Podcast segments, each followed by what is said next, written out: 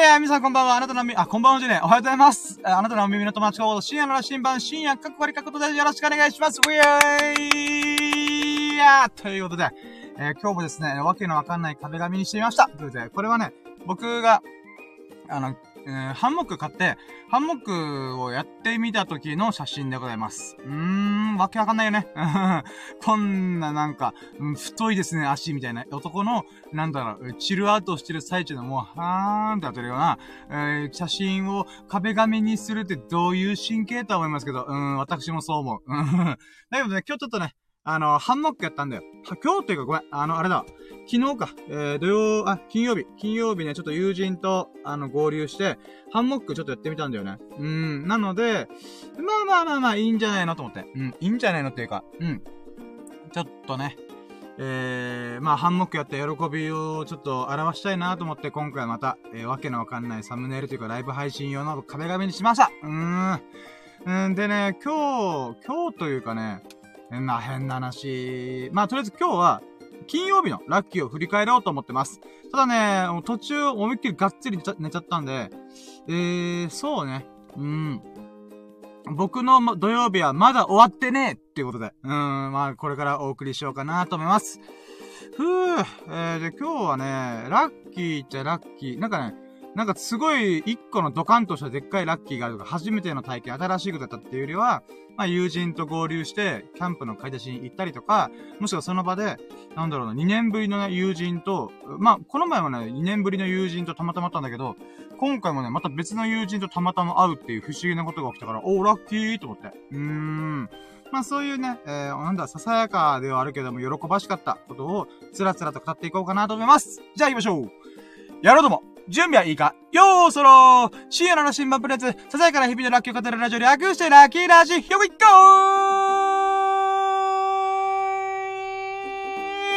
はい、始まりました。よろしくお願いします。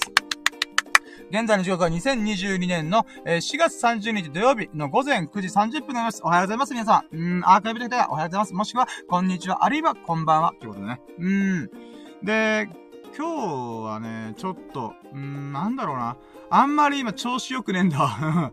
いや、さっきまでさ、俺バスケやってたから、いや、そのせいでね、ちょっと、全力尽くしすぎてね、全力だ、全力出しすぎて、ふぅ、ふぅ、って感じ。うん。まあでもね、バスケできたこともまたラッキーだよな、嬉しいよな、と思って。うーん。まあちょっとそこら辺をね、今日また喜びを、昨日のね、えー金曜日、あ、き金曜日か。金曜日の喜びを語る感じで、えーラッキーを振り返っていこうと思います。よろしくお願いします。ウェーイはい、ということで、今回のラッキーラジオですね、えー4月29日、金曜日のラッキーを振り返っていこうと思います。えー、で、その流れでね、今回また3ステップでいきます。1ステップ今日のラッキーカウントイェうん。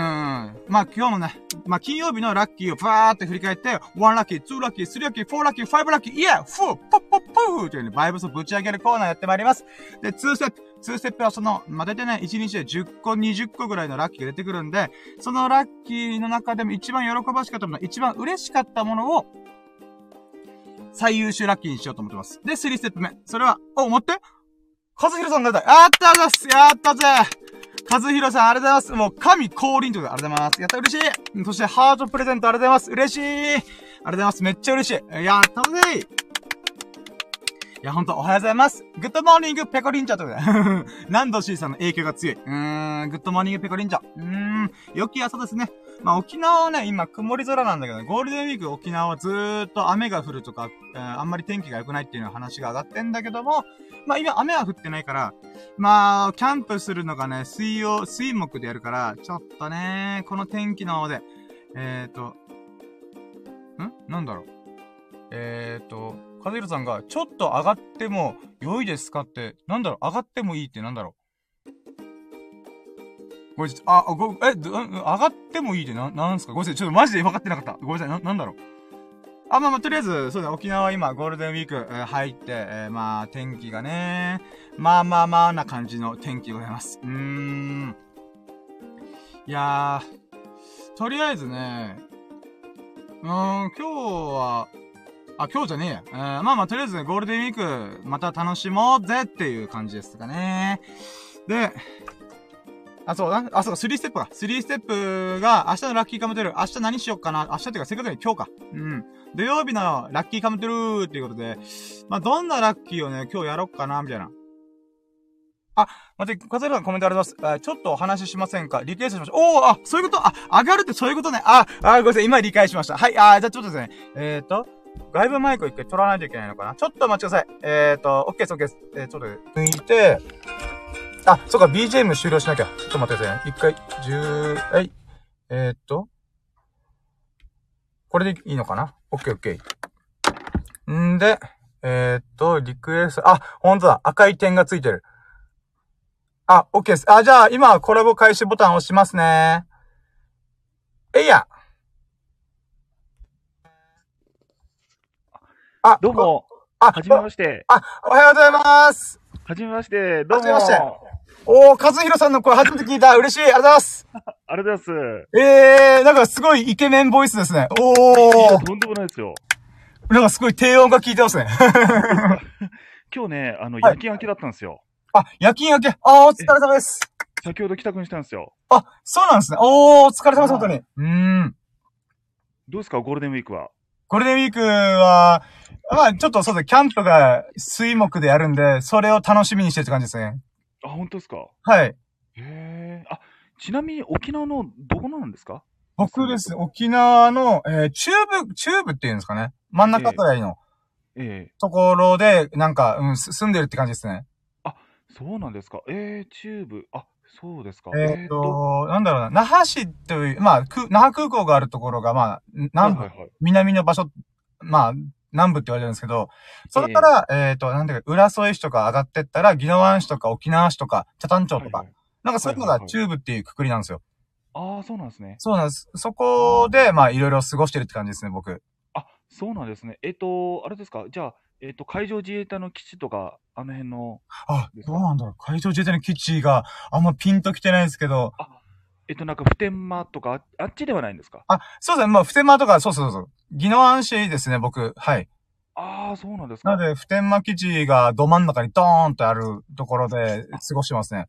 へえ、そうなんですね。なんですか、なんかはい。え、じゃああれですか？あ、じゃあ、あの辺はじゃあ結構騒音問題とかで結構。ああ、まあ、そうですね。そう、やっぱありますね。ああ、そうなんですね。よくなんかあの、はい、テレビとかでね、あの、報道とかでその特集で取り上げてるとよく見ますけども。はいはい。結構あの、抗議活動とかも結構、あある、あるっちゃありますけど、その抗議活動するところで大体軍基地の出入り口っていうんですかね。はいはいはい。んで、そこから僕は住んでるところが離れてるんで、ええー、まあ、あんまり聞こえてこないけど、なんかあれですね、朝方とか通勤してる時とかには、旗持ったりとか、なんか横断幕みたいな持ってる人とかが、あ、えー、いらっしゃるなーっていう感じですかね。ああ、そうなんですね。はい。ごめんなさいね。急、急になんか政治的な話になっちゃったんですけど。いや、全然全然全然全然。まあ確かに、普天間って言われたらやっぱ、ああ、あそこみたいな、多分、多分本省の方々思うと思うんで、あの、数年前、数年前、まあ、10年前ぐらいに、鳩山さんが、なんか、こう、ピックアップしたんで、えー、その影響で多分全国的にも名前が知られてるだろうな、みたいな感じです。はい、なので、全然興味を持つのは、そうだろうなって感じます。ああ、そうですよね。全然大丈夫ですよ。はい。ええー僕もあのーま、あの、神奈川県に住んでるんですけど、おー、はい。ちょうどあのーえっ、と、やっぱりあの、海上自衛隊の基地から比較的近いところになりまして、今住んでるところが。ああ、はいはいはい。ええだから結構あの、今なんてあの、オスプレイってあるじゃないですか。ああ、はいはい、ありますあります。飛び交ってます。結構だから飛んでますよね。はい。だから結構やっぱうるさいですよ。え、神奈川って言うと、え、横須賀とかそういうことですか？いや、あのー これ言っちゃったらもう分かっちゃう。あ、いやいやいやただ単に今僕、あれ、ち、神奈川の、あの、なんていうんですか、どういうところがあるのか全く分かってないんで。ああ、そうなんですね。なので今、ああ、となると基地回りって言うと横須賀って確か神奈川だっけ？みたいな、なんか、まあまあ、全然言わなくて大丈夫です。そうですね。よ、横須賀ともう一つ有名なところがあるので。ああ、いやいやいや、はい。あ、じゃあ確かにそうですね。まあ、騒音問題というか、もう、戦闘機ビンビン飛んでるみたいな。うん、ああ、やっぱそうなんですね。そうですね。だから僕も休みの時とか結構あの飛行機とか好きなんで、あ、そうなんですね。はいはい。だからよくあの基地の周辺ね、あの、はい、ちょっと車で行ったりとか、あの僕結構写真撮るのも好きなんで。素晴らしいですね。あ、いいですね。おえーあれですか、もうババズーカみたいなレンズ持ってるんですか？あ、いやいや、そういうわけじゃないですけど、ああ、はい。そ そこまでマニアじゃないんで、ああ、はい。ええだから、あの、結構あの辺の基地の周辺とかカメラマンとかすごいですよね。ああ、確かにそうですね。うーん。なんか、沖縄、まあ、普天間に関してはやっぱ、あの、記事の抗議活動とかもあるんで、なんかテレビスタッフとかが時々来るんですよね。なんか、なんか、バツ、ほんと、なんか大砲みたいなカメラ持って、担いで、はいはいはい。ええなんか撮ってんなーみたいな。うーん。あそうっすね。あと、僕が住んでるところは、あれなんですよね。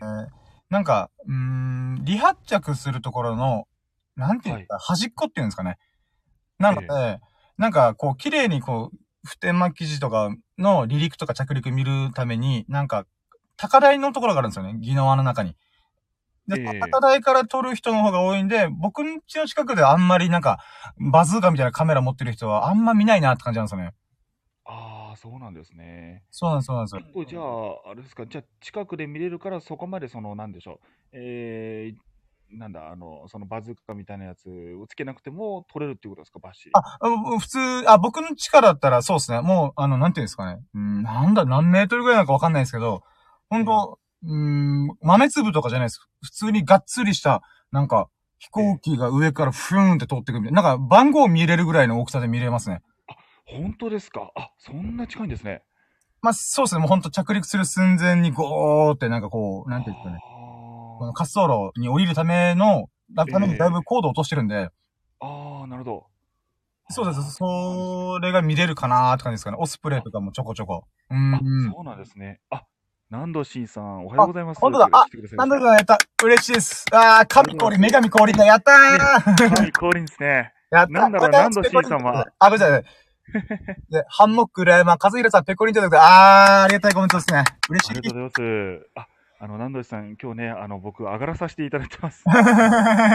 初めてですよね。あ、そうそうそう。なので、和弘さんの、なんだろう、いいボイスを、イケメンボイスを今、ああすげでもないーと思ったよ。うん。あやほやですってコメント来てますね。ありが。とうございます。なんだろう、何度で、何度審査も上がりますかとか言ってね。も うお僕3人超えとか初めてです。あ、まあでもどうやっていいかわかんないんで、ちょっとあれなんですけど。あ、あの、普通に参考ボタン押せば、あの、上がることできるんですよ。のあーなるほど何度 C さんがリクエストするか、こちらからリクエストをかけるかどうか。あー、なるほど、なるほど。えあ、まあじゃあ、ナノシーさんが気が向いたら、なんか、言ってくれればもうすぐ、ええあの、ポチッと落ちます。はい。あのね、こっちから強要はできないのでね。あええあ、ありがとうございます。え、カズイルさん、なんか、今回なんか上がってもいいですかってお話ししませんかとか言うのと、なんかあったんですかね、いや、あのーいやせ、せっかくだから、ほら、今まで俺ずっとコメントしてたから、はいはい。ええ、あのーもしよろしければ、ちょっとほら、ね、コラボして話そうかなと思って。あー、なるほど。ありがとうございます。え嬉しいです。え、いやいやいや、とんでもないです。なるほど。あ、ナノシーさんが隣に、えー、主人いるのですいません。あ、ご主人いらっしゃるので、全然大丈夫です。あええりがとうございます。えー、み、みんな朝方だ。僕やっと今生活リズムが、やーっと戻って、今朝5時に起きるって生活になったんで、あ、まあまあまあよかったと思って。うーん。ええまあ、数日後にはまた夜の生活に戻ると思うんですけど、まあまあまあ。あ和弘さんもなんか夜勤明けとか、なんか、えええこれから出勤ですお昼に出勤されたりとかっていうのを聞いたんで、あ、はいはいはい。なんか生活リズム大丈夫なのかなと思ってました。えーっとね、正直言っちゃうと、あのーはい結構ね、不規則な生活をしてますので、あ、そうなんもちですね。ろん起床時間も違うし、就寝時間も違うんですけども、はいはい。その、結構ね、メンタルはやられますよ。そうなんですよ。これって例えば1週間夜勤で、翌週朝勤とかそんなことなんですか？えーっとですね、えーっと、うちの施設に関しては、その、1ヶ月にだいたい5回ぐらい夜勤があるんですよ。ああ、はいはいはい。ええで、それ以外は普通の日勤帯、あの、早番だったり、日勤だったり、遅番だったりってあるんですけども、もう結局その繰り返しですよね。なるじゃあ、普通に過ごしてる、あ、まあ、日勤的な感じで、あ朝出社して、えええ帰る、夕方帰るとか、そんな生活をしてる中に夜勤がぶっ込まれるみたいな感じなんですかね。そうですね、その中にですけどね。ああ、ええなるほど。はいや、もう本当お疲れ様です。すごいですね。いえいえ、とんでもです。でメンタル病むってどんなき感じになるんですか？なんかもう疲れたーみたいな感じなんですか？いや、あのーまあ、今日に関しては、あはいのー夜勤明けですけど、結構ハイテンションなんですよ。ああ、はいなってんですね。はいなって、ナチュラルハイっていうんですか？ああ、なるほど。あの、これね、夜勤やってる人だったらわかるんですけど、はいはい意。外と夜勤明けで結構疲れてるようなイメージあるんですけど、はいやっぱりその眠気通りかすから、はい。なんか、気分的にもなんか良くなっちゃって、えーなんかちょっとね、妙にテンションが上がっちゃうんですよね。あー、なるほど。だからそのノリで今日コラボしたっていうのもあるんですけど、あーあー、じゃあもう、ありがたいです。もう夜勤杯ありがとうございます。あ そうなんですねえ、本当お疲れ様ですね。あいやいやいや。なるほど。カズエラさんはあれですか、ゴールデンウィークとかも、この、しあまあ、シフト的に出社される、出出勤されるんですか？そうですね。まあ、実は今日と明日が休みなんですよ。ああ、よかったですね。おお、土日。ええはい。そうですね。それで、それ以外はもうずっと仕事ですね。いや、お疲れ様です。ああやえ、こういうシフト的な感じで、なんていうんですか、えーはいえー働いてる方って、なんか、ゴールデンウィーク、例えば今回やったら、まあ、半パスが3、ん ?3、あ、じゃあ、じゃあ、3131、2みたいな、なんか感じで、今回、半端なゴールデンウィークなんですか。だけど、え連連休では休みの日数的には祝日が、なんか4、5日ぐらいあるわけじゃないですか。えはい。で、それを加味してどっかで休めたりとかするんですか？あ、えっ、と、そうですね。それはちょっと施設によって違うと思うんですが、ああ、あはい。のーえ、あの、まとめてその3連休取ったりっていうのはできますよ。あー、なるほど、なるほど。まあええ、通常の祝日とはちょっとリズムが違うけども、まあええ、その、なんか休み分、まあ、それか、それから平日とか自由にシフトを組めるというか、要望と、そ通せるみたいうですなですかね。あのーそのシフトを管理している職員がいるので。もしなんかあればその勤務変更とかもできるので、なるほど、なるほど。ええ最悪まあ、有給とか使って、あの、休むこともできますので、あー、ええなるほど、なるほど。そうなんですよ。いやー、お疲れ様ですね。確かに。いやいや普通に朝起きてる生活の人が急に夜勤ぶっ込まれたらきついよなとか、あと休みの日とか、みんなと都合合いづらいよなとか考えると、あそうですね。だから急に勤務変更になって、ー。はい。じゃあ明日夜勤やってくださいみたいな感じで言われる時もありますので。あー、なるほど。いや、本当お疲れ様です。素晴らしいですね。そうなんですよあえー。なるほど。じゃあ、ゴールデンウィークの予定とか特にまあ、うーん、まとまったわけじゃないから。そうですね。うんまあ、まあ、これといった予定はないですけど、ちょっとね、ドライブでも行こうかなみたいな。あー、いいっすね、いいっすね。ええ、なんか、あれなんですよね。僕、沖縄にずっと住んでるんで、まあ、でもえはい。ちょうど旅行とかで北海道とか行ったりとかしましたけど、本州の方のドライブって、はい。なんか、やっぱ、沖縄だと多分、沖縄一周するのって、ほんと半日ぐらいあれば、バーって飛ばせばいけるんですよ。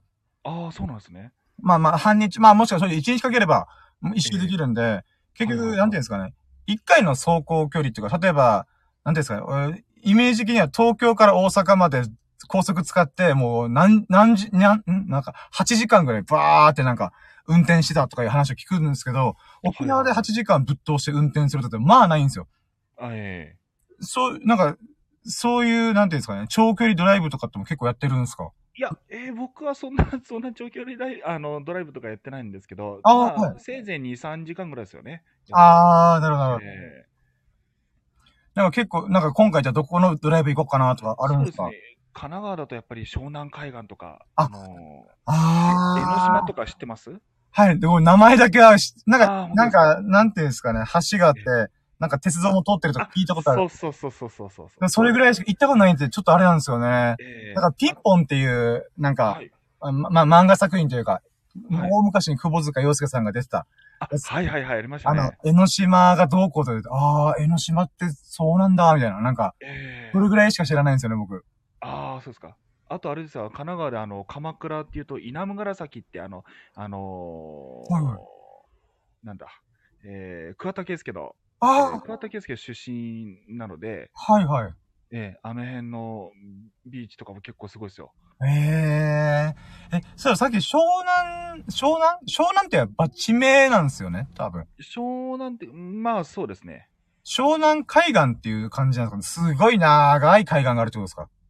そうですね。あのーあの辺はですね、鎌倉とかですね、えっ、と、江ノ島があるところは藤沢っていうところなんですよ。あ、はいはいはい。藤沢とか平塚とかあの辺を全部ひ、まあ、あの、なんていうのかな、一括りして湘南海岸っていうんですかね。なるほど。あ、じゃあ、でめっちゃでかいですね。広いですね。そうですね。ああ、なんかテレビ番組とかでなんか、湘南海岸？うん、はいはいはいもう、もう車がザーって並んで、はいはい。至るところにみんな海水浴してるみたいな。ああ、はいはいはい。ああ、あれでも、でも規模が僕イメージできないんですけど、もう何キロにわたってずーっとみんなが海水浴してるみたいな感じなんですか？うーん、そうですね。結構そのコロナになる前は結構、そうですね。結構賑わってましたよね。ああ、えなるほど。なんか沖縄も、なんかまあ海とかいっぱい海水浴とかあるんですけど、結局、なんていうんですかね、が崖みたいなところも岩礁地帯もあったりとかするんで、なんかあんな感じでずーっと砂浜が続いてるってとこ意外とないんですよね。ーあそうなんですね。何キロ、なんか何キロ単位でなんかこうずーっとみんなが浜辺で黄昏れてるとか楽しんでるみたいなのが、意外と見ないんですよね。あ、そうなんですか。そうそうそうなんです。沖縄ってやっぱ白い砂浜、青い海みたいなイメージするんですけはいはいはど、ビーチとか海岸のところがやっぱなんかバラバラなんですよね。短い距離でバラバラみたいな。あ、そうなんですか。そうなんですよね。なので湘南海岸ってなんかやっぱ、なんだろうな、なんかみ、今若い人たちがなんかこう、なんかバッチバチ遊んでるみたいな、なんか、ああ、そうですね。なんなんかこう、パトカーとか、うわーみたいな感じで、なんか、なんか、おなんか、行き交ってるみたいなイメージが勝手にあったんですけど、あ、はいはいはい。あ、でもやっぱそれぐらい長い距離みんな楽しんでるんですね。長い距離で海水浴とかそう。ですねうん結構あのーパリピーな、パリピーなって言っちゃうんですけど、ああ、はい。結構わ若者とか結構ね、遊んでますよね。あー、なるほど。あ、何のしさんがコメントあります。あ、これ今来て、えー和弘さん、神奈川ですか？私は東京です。湘南いいですね。というあそうですね。湘南確かにな湘南ってサーフィンとかもできるんですか？そうですね、サーフィンも有名ですよ。なるほど。サーフィンまだ人生でやったことないんですけど、いつかやってみたいなと思って。あなるほど。やっぱ、じゃあ有名な大会ではなんかそういうのがあったりするんですかね？あ、まあ、そうですね。だからまさにあの、東京オリンピックあったじゃないですか。あ、はいはい。あの、会場になったんですよ、江ノ島が。そうなんですね。あ、僕全然東京オリンピック見てなかったです。あ、なるほど。ああ、そうなんえですか。えええじゃあサーフィンもオリンピックなのだったっていうのは僕今びっくりしました。あ、サーフィン種目なってんだ、みたいな。そうですね。あの、し江ノ島ではあの、ヨット、ヨットやったんですね。ええあそれがちょうあ。ど会場になっててですね。えうーん。えそうなんなるほど。和弘さんってなんかそういう趣味とかやられたりするんですか？あ今サーフィンとか。まあ、まあいや、いや、サーフィンとかやんないですけど、僕、学生時代からずっとあの、水泳をやっててですね。そうなんですね。おー。ええまあ、あの、はいコロナになってから、なかなかね、あの、近くのあの、市民プールとかあるじゃないですか。はいはいはい。ああいうところで泳いでたんですけど、なかなかね、あの、コロナになってから結構あの、プールもね、入場制限っていうのがあるんですよ。あそうなんです。あ、今も普通にガガンガン泳いで、泳いでらっしゃるんですね、水泳。あ、そうです、そうです。ああ、いいですね、いいですね。えおー。えなので結構肩幅はあるんですけど。ああ、もう鍛えてますね、マットっすね。ええああいやいやいや。だからこの前言った通り、あの、16時間断食もね、あ、のはいはい。ね、やり始めて。ああ、いいですね。なんか16時間断食でなんか水泳の感覚変わるとかあったりするんですか？まあ痩せた、痩せたみたいな感じですかね。まあ、そう、結構ね、絞ってきましたね。おー。えへえ。ちなみに水泳ってなんか最長何キロあ泳げたとかあるんですか？そういうのって。えーっとですね、僕、あの、大会にもいくつか出場させていただいたんですけども、おー、はい。あの、1500メートルとかっていうのがあるんですよね。あすげえ。え、1500 1.5キロ泳ぐってことですか？そうです、そうです。おー、すげえ。ええはただ、あの、なかなかね、1.5キロメートル泳ぐ人ってあんまりいないので、あの、すぐエントリーしたらね、もうすぐあの、あの、大会に出場することできるので、あ。僕ああ。は毎回、その、監督、監督からはい推薦で選ばれて、あの、出場され、させていただいてましたね。ああ、え、た監督っていうとなんかあれですか？チームみたいなのがあるってことですか？ああ、そうです、そうです。ああ、なるほど。ええ面白いですね。おー。え、このそうなんです1.5キロって海で泳ぐってことですか？ああ、違う違う違う違う。あの、プールですよ。プールで何回も何回もこう、なんていうか、ごん？50メートルとか25メートルそうですね、とか50メートルです、50メートル。50メートルはもう何往復するってことなんですね。そうですね、あ1500だから、そう。そうなんですよ。ええすごいっすね。あ、また旦那氏だが、和弘さん、ウォーターボーイズ。え、本物ですか ?1500 メートルって。あ本当ですよ、確かに僕本物。僕もびっくりしました。1500メートルかーと思いました。ええだってあ、ごめんなさい。はい。普通にだって練習で、はいあの、現役の当時ですよ。はい普通に4キロぐらいえ？泳いでましたからね。え、4キロ？え、もう、あれ、一回も止まらずにずーっと往復する？あ、いやいやいやいや、さすがにちょっと休憩は挟みますけど、はいはい。合計で4キロ泳いでました。いや、すげえ。ねええー、すごいっす。え、なんか僕、あれなんですよ。実は、夢の一個に、まあ、フルマラソン出たいっていう話があるんですけど、はいはい、はい。後に、体もバッキバキに鍛えた、あまあ、本当長いスパンで考えてますけど、ええいつかトライアスロン一回出たいみたいなと思ってるんですよ。ああ。なんかそういうのって勝弘さん考えたりするんですか？いや、トライアスロンはさすがにちょっと自分では無理かなと思ってるんで。ああ、そうなんですね。ええなんか、とりあえず確か水泳ありましたよ。なんか、あ、す1.5キロとか4キロ泳げる人って、なんかそういう最終到達地点が、なんか、トライアスロンとかってあんのかなと思って今質問したんですけど。ああ、トライアスロンだとどうなんですかね。そのほら、結局、あれもほら、泳いだり、ほら、はい走ったり、ほら、ね、あのーそうです自転車乗ったりとかありますけど、あれ、あれですよね。結局、なんか距離が決まってるんですよね、確か。そうです。僕もちょっと詳しくは知らないですけど、多分、ええそうですね。水泳がなんかす数キロ泳いで、自転車で何十キロ漕いで、で、最後に走るみたいな感じですかね。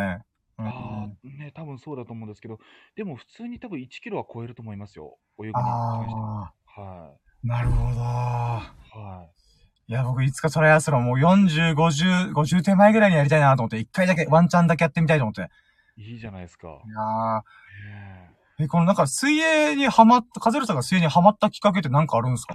えーっと、僕もともとあの、気管支喘息炎を患ってたんですよねあ。あ、はいはいはい。それで、その、まあ、い医者から勧められて、ちょっと水泳やってみたらどうかっていうことで、はいはいはい。あと、あの、まあ、親からも勧められて、その、小学校の時にそのスイミングスクールもちょっと通ってたので、ああ、はい。まあ、すまあ、結局それがきっかけですよね、最初は。ああ。ええやっぱこれ効果ありましたもん。喘息とかも鍛えてたら、なんか、なくなってったみたいな感じですか？そうですね、もう完全完治して、へえ。えなんか喘息とか肺活量とかそういうのに関係あるんですか？そうですね、直接それも関係あると思います。ああ、なるほど。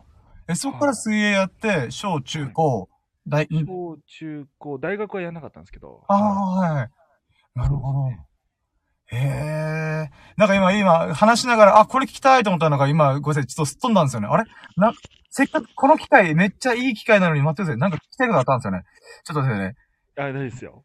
なんか水泳関連で、ああ、そういえばこれ、みたいな。あ、水球とかなんか、なんかそういうのってやったりするんですか？水球水球はやんないですね。あ、本当にもう、こう、泳いで泳いで泳ぎまくるみたいな。あ、そうです、そうです。あ、すいません。今思い出しました。あ聞きたいけど、立ち泳ぎで僕できないんですよ。あ、そうだ。はいはいはい。僕よく、なんか、スイミングスクール僕もちっちゃい頃通ってたんですけど、あの、親が溺れないようにとか、なんか、まあ、う海に遊ぶことが多かったんで、ええなので、まあ、スイミングスクール通ってたんですけど、ちっちゃい頃から僕、なんか背が高かったんですよね。あの、他の子に比べたら。あ割とっていう感じで。えで、えその時に結局、プールの、この25メートルのスイミングスクールのプールっていうんですか ?25 メートル？まあわかんないですけど。で、結局そこに足がついちゃったので、えはい。あの、立ち泳ぎすることなく、普通にクロールとか、なんていうんですかね、平泳ぎとか、なんか、少しずつやってたんですよ。だから横には泳げるけど、立ち泳ぎが結局、できなくて、一回、はい。高校生の時に、あの、テトラポットとかで釣りとかなんか遊んでたら、あの、なんですかね、うん溺れちゃって、立ち泳ぎできなくて。だから友人助けてもらって、なんか、やっていこう、立ち泳ぎ怖えなと思ったんですよね。えなんか立ち泳ぎってなんかコツとかあるんですか？なんかもえう、立ち泳ぎはですね、あの、はい基本的にあの、シンクロナイトスイミング、わかります？はいはい。あの選手って結構その、足をですね、はい。えっと、よく見てると、なんていうのかな、あの、カエルが、あの、水辺で泳いでる姿って見たことあります？あ、わかる。もう平泳ぎのイメージしかないです。なんか。はあひま、まさに平泳ぎな感じなんですけど、いはあれって結局普通に横で泳いでるじゃないですか。い。はいはいはい。あれを単純に縦にした感じですよね。え、それでわかります？イメージわかります？はい、もう足をなんかこう、なんか開いてグッと押して、あ、そうそうそうそうみたいな。そうそう。それを普通に縦泳ぎにした感じですね。ああ、え、それ、え、そうなんですか？あ、そうなんだ。あれを、あれ、あれ結構ね、早く足を動かしてるからよくわかんないんですけど、はい。よーく見ると確かにね、平泳ぎのあの足の形なんですよ、泳ぎ方が。そうなんですよ。なんか僕の中で平泳ぎっていうか、なんかイメージ的になんか、なんですかね、う乱、あ、足を乱回転させるっていうんですかね。なんかもう、ぐにゃぐにゃで、よく受けてんなと思ったんですけど、あれ実際は平泳ぎみたいな感じってことですか？そうなんです。ええあ、そう、そうなんだ。えあ、じゃあ平泳ぎできるんだったら、横に泳げるんだったら、コツさえ掴めば普通に立ててそれをやっちゃえばいいってことですか？そうですね。ええそうなんだ。僕もだから立ち泳ぎはできます。あはい。ー、なるほど。え、腕とかも普通にブラブラしとけばいいんですか？腕は、えうーん、そうですね。腕は僕、普通にその立ち泳ぎしながら、はい。横にこう、手を開くっていうんですかね、こう、まっすぐにこう、しながらできるので、あだから基ー。本的にはやっぱり足ですよね。あー、なるほど。え足をもうずーっと平泳ぎみたいな、こうグッパーグッパーみたいなのが押し込んでったら、えまあね。いけると。ちなみにこれ、ね。力抜くとかあるんですか？例えば、海とかだったら、力抜いたらプカプカ浮き始めるじゃないですか。はいなんか、そんな感じで、なんか、力抜くとか抜くとかあるんですか？もう足だけ全力でグッ、グッて押し込むじゃあただ、足だけずっとやっぱ全力で力入れてしまうと、はい。その分やっぱり、えっ、と、重力が結局下に下がるから、はい。えーやっぱり、まあ、下手すら溺れちゃう可能性もあるので、はいはい。だから、その、なんて言うんでしょう、その、うーんと、ただ全力で、ね、あの、足で、あの、泳いでるっていうわけじゃなくて、はい。あのーその、立ちお、立ち泳ぎする際に、はい。えっと、その足の、その、なんだろうな、うーんと、えっとね、僕はね、その当時、おあの、習ったのが、あの、えっとね、なんだっけな、あー、歌が忘れちゃったな。あそんなのあるんですか？リリリズム、リズムをですね、はリズムを取って、なんか歌いながらね、あのーリズムを取りながら、その足の動きができるようになったんですよ。えっとね、忘れちゃった。い。えー、なんかもうわかんないですけど、タン、タタンみたいな、なんかわかんないですけど、そういうリなんか、ズムがあるんですかそうなんですよ。なんかね、あるんですよ。ちょっと忘れちええ面白い。え、えそうなんですね。ごめんなさい、ちょっと思い出したらまた、あれ報もう告全然全然。ええそうなんですよ。ちなみに、南藤さんがコメントありました？あ、また伺います。しんやさん、和弘さん、ありがとうございましたと。あ、ありがたいコメントですねあり。がとうございました、どうも。ありがとうございます。へえ、あ、ちょっと、でも今ちょっと、いい話聞かせていただきました。なるほど。ただ全力でね、泳いではいけないんですよね。あー、なるほどな。力入れるときと力抜くときとかがあるってことですかね。あるんですよ。あーそのね、リズムをコツね、あの、取る、その、曲があったんですよね。なんだっけな。あ、でも全然大丈夫です。そういうのがあるってこと知ってたんで、ええまたなんか探せばあるかなと思って。うん。うええそうなんですよ。ーん。なるほどなちなみに。あれですか、深夜さんは、なんかはい趣味とか、あー、趣味で言うと、あれなんですよね。あの、人と僕多分趣味の定義が違くて、自分が楽しめたら趣味ってもうカウントしちゃうんで、今ほう50個ぐらいあるんですよ。であ、そうなんですか。それに対して、なんか、今これにハマってんな、みたいな感じなんですよね。ええええで友人から趣味50個リストアップしてみって言われて、まだできてないんですけど、まあでも優に50個は超えてたろうなと思います。で、ああそうなんです最近ハマってる、そのいろんな趣味の中でやっぱハマってんのがやっぱバスケっすかね。あの、バスケですか？バスケと、あとは、まあ、うーん、ダーツとビリヤードちょこちょこハマったりとか。で、今ええ回まあ、キャンプにもう燃えてるんで、キャンプ系っていうんですかね、アウトドアというか、うん。ええなんかまあ、まったりすることも趣味だと思えば趣味だと思ってるんで、僕は。ああ、うんそうなんですね。今ほら、ソロキャンプなんて結構流行ってますからね。はい、あります、ありますね。えあれ、いつかやってみたいです僕は、キャンプ、あキャンプ、そうですね、テント張ったりとかっていうのは、なんか、もう初めてなんで、今ええ回友人たちのキャンプ楽しんだ後に、いつかソロキャンプとしてなんかどっかダムとか山とか行って、ええーはいはいはいなんか焚き火したりとかしたいなーって感じですかね。ああ、そうなんですね。いいですね。あ、ありがとうございます。いやー、そうですか。キャンプね、僕も小学生の時にね、やったことありますけど、ね、なかなかキャンプする機会っていうのも、ね、なかったから、ね、いいですね、なんか。はい、ありがとうございます。もう、なんていうんですかね、いろんな、なんか、やつやろうみたいな。まあ、テントあったりとか、えーはいはいはいえーキャンプ飯作ってみたり、なんかメスティンとかなんか、こう友人が結構いろいろこだわってるとかするんで、それやったりとか、あと花火とか焚き火とか、ああ、いいですねあと。ハンモックとかですかね。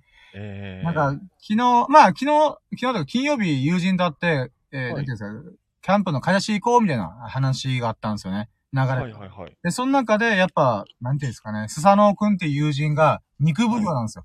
肉食いてえと。うーん。ええで、ただ、いつもの、なんか、牛、豚、鶏、えーではなくて、珍しいお肉食いたいっつって、あの、海外の輸入肉っていうんですかね、の、はい取り扱ってるところが、まあ、沖縄限られてるんですよね。で、その中、はい一店舗に、イバノっていうのがあるんですよ。まあまあ、イバノって名前は別に覚えなくていいんですけど、えそこに行って、ワニ肉とか、なんか、ええカエルの足の肉とか、鹿肉、ええ馬肉とか、はいはいはい。だからそれ見てて結局それが高かったんですよね。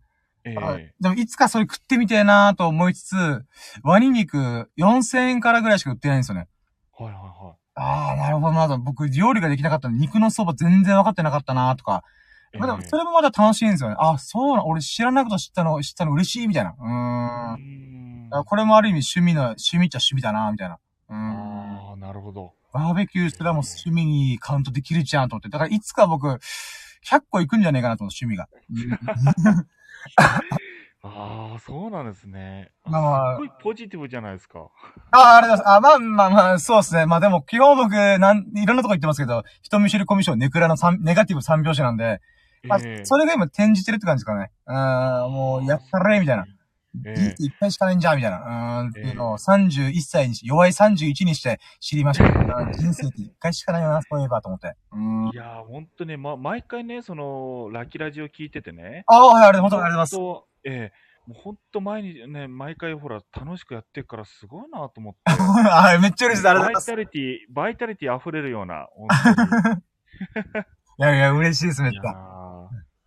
あの、いつもなんかあの、あ、いつもじゃないか。あの、時々なんかあの、お友達ですか？なんか、はいはいはい。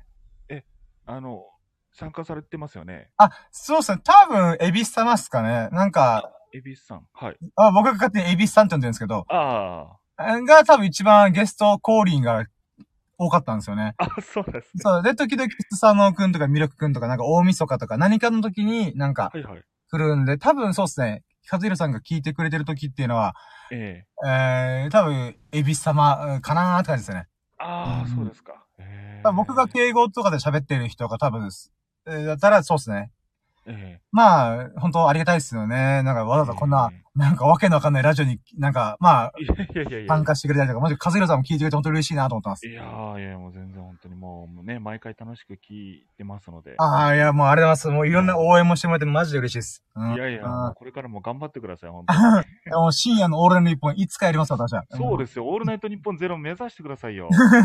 もう一夜限りでもいいからやった、やりたいなと思ってますね。うん。やってくださいよ。い やほら、最近あの、にはい。ね、日本放送も毎週土曜日ですか、日替わりでね、なんかあの、オールナイトニッポンゼロやってますけど、そうなんですか？あ、ごめんなさい。あのー全然聞いてなかったです。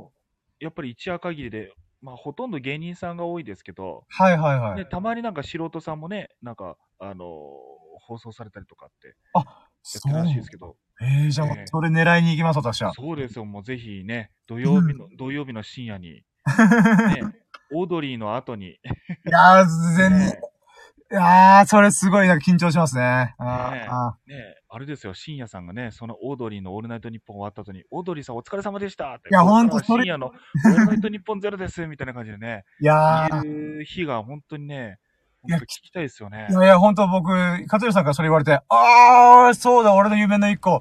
よし、俺日本にしようと思いましたもん。本当ありがとうございます。あ、確かにそうだと思って。うん。ぜひとも目指してください。ありがとうねございます。めっちゃ嬉しいです、本当に。いやー本当に。あ、じゃあごめんなさい、ちょっとそろそろ、あえ、あ、はい。ありがとうございました、本当に。あ、いやることでございます。もう、かつるさんのイケメンボイス聞けて、マジで嬉しかったです。ありがとうございます。やーありがとうございます、本当に。頑張ってください。いや、ほんとありがとうございます。もう、夜勤明けのお疲れ、あ、お疲れでしてるところ、ありがとうございます、本当に。いありがとうございます。や、本当いつもありがとうございます、本当に。はい。あはい。そうっすありがとうございました。ありがとうございました。本当にありがとうございました。いやー、嬉しい。失礼いたしました。や、やること。ありがとうございます。全然失礼じゃないです。ありがとうございます。あ、あ、これが終了なのか。あ、あ、オッケー、終了になってるのか。あ、本当に、かずさんありがとうございました。やった、嬉しい。マジで嬉しい。いやー、お忙しい中、わざわざ夜勤明けでお疲れし、お疲れのところ、もう夜勤ハイの状態で、えー僕とね、こういろいろ、こう会話ができたの僕めっちゃ嬉しい。いや、もうこれラッキーですね、マジで。あー、ありがたいなー、ほんと。いやー、いや、もう嬉しすぎるからちょっと休憩しようかな。休憩痛が車の中にいるけど。えーと、いやーなんかね、今ちょっと、なんだろう。うーん。まあ、根は人見知りコミュ障ネクラだからさ、私。うん、今、なんだろうな。和弘さんがすげえいい人でよかった これで圧が強い人とどうしようかなとかもうビビっちゃうけどさ。いや、でも、和弘さん、こんだけいつも聞いてくれるから絶対いい人だよな。間違いないよなと思って。いやー、嬉しい。本当に。ありがとうございます。ちょっと待って、今、外部マイクに切り替えようかな。切り替えれるかな？多分切り替わったかな。で、BGM 続けよ。えっと、再生。多分これで大丈夫かな。オッケーオッケー。いや、もう今さ、あの、バスケットコートがある公園にいるから、もう今、10時ぐらいだからね、みんな今、車止めまくってて、満車なんだよね。そんなさなか、えー、窓閉めながら全力で喋るって私ね。うーん。何してんのかな、こいつって感じで目線が、うん、今突き刺さっております。うーん。ちょっと、ちょっとこれで、あの、5分だけ休憩させてください。休憩っていうか、うーん。いや、嬉しいなぁ。いや、あ、ビキニ美女。あ、いや、今、ビキニ美女がいるなぁと思った。うーん。あれ？ビキニじゃなかったか？まあいいや。嬉しいですね。いや、ほんと、眼福眼福です。うーん。あとはそうなんですよね。あ、そう、さっき、和弘さんがいろいろ最初らへん、この僕の今住んでるところ、の話を聞かせて、あ、いろいろお聞きしてくれたんですけど、そうなんですよね。この基地があるおかげで、あまあ、デメリットも多いだろうけど、メリットあるなと思うのが、この、海外の方がめっちゃ多いんですよね。うん。なので、なんて言うんですかね。うーん、賑やかっすね、ほんと。うん、例えば今僕、アラハ公園っていう、アラハビーチ、えー、とこにいるんですけど、なんだろうなうーん、例えば入れずにがっつり入って上半身裸な人が全力で走ってるとか、わけわかんないカオスな状況がね、公園にいるだけで見れるから、ああ、面白いなとか、例えばヨガ、ヨガをやってる人とか、まあバスケやってる人もいれば、ほんとね、い、なんか、うん、なんだろうな。人が集まる場所って面白いよなって僕は思うんですよね。まあ人見知りコミュ障ネクラでございますが。うーん。やっぱね、おのの好きな過ごし方をしてるなぁと思うんですよね。うーん。だから、日本人だとやっぱ、なんだろうなうーん、まあ上半身裸の人とかあんまいないと思うんで、なんかそういった、なんだろうな違うカルチャー文化、違う文化を持ってる人たちが、またそこで日常を繰り広げるわけじゃないですか。そしたらその日常がね、やっぱ僕からしたら、あー、なんか、沖縄の人はあんまやらないけど、沖縄というかまあ日本の人はやらないと思うけど、海外ならではの楽しみ方してんなーとかね、そういうの感じますね。うーん。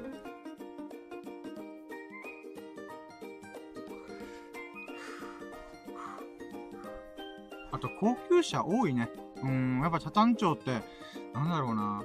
うん、経済的に余裕がある人が住んでるイメージがあるんで、うん、高級車いっぱい並ぶっていうね。うん。うん。いやーでも、和弘さんマジでいい人だった。ほんと。いやーなんか、いやなんかさ、これでも、い言い、言い訳っていうかあれだけど、やっぱね、あの、コラボしましょうって言われて、正直ドキッとするの。あの、あ、あ、あ画面越しに人見知りしてる俺と思ったけど、まあ、さっき言ったように、やっぱ勝弘さんだから大丈夫だろうと思って、いや、押して、えー、コラボをした結果、やっぱいい人だーとで、あとはいろんなね、また学びがあったよね。うーん。まあ、神奈川の話とか、湘南とか江ノ島の話とか、僕ね、やっぱ、地理が苦手だからね。苦手っていうか、都道府県を覚えてないんだよね。47都道府県。うーん。まあ、これは僕に、僕的には恥ずかしいとすら思ってないけど、まあ、それはそうだよなーって思ってるんだよね。自分に必要のない知識って基本人間覚えないから、47都道府県全部が、47個覚えて、あと、ここが、なんか、場所をちゃんと記憶する、えー、なんだ、リソースがあるんだったら僕は他のことを覚えた方がいいよなと思っちゃう人なんで、まあ、だからこそ今回、あの、和弘さんっていう、本当いつも聞いてくれ、ありがたい、応援してくれてる人が住んでる場所ってなると、あ、すげえ知りたいって思うわけじゃん。それが必要な時になるから、だからその流れで神奈川というものがこんなところだよとか、あとは湘南だよ。湘南というとあれだよ。スラムダンクだよ、そういえば。ああ、この話、和弘さんがいる時にしときゃよかった。そうだよ。うん、湘南といえば、スラムダンクだよ、そういえば。てか、今僕がバスケやってるからね。うーん。そうだよ。湘北だよ、湘北。うーん。あれ、湘北高校ってあんの？リアルに。えそれも分かってねえや。まあいいや。うーん。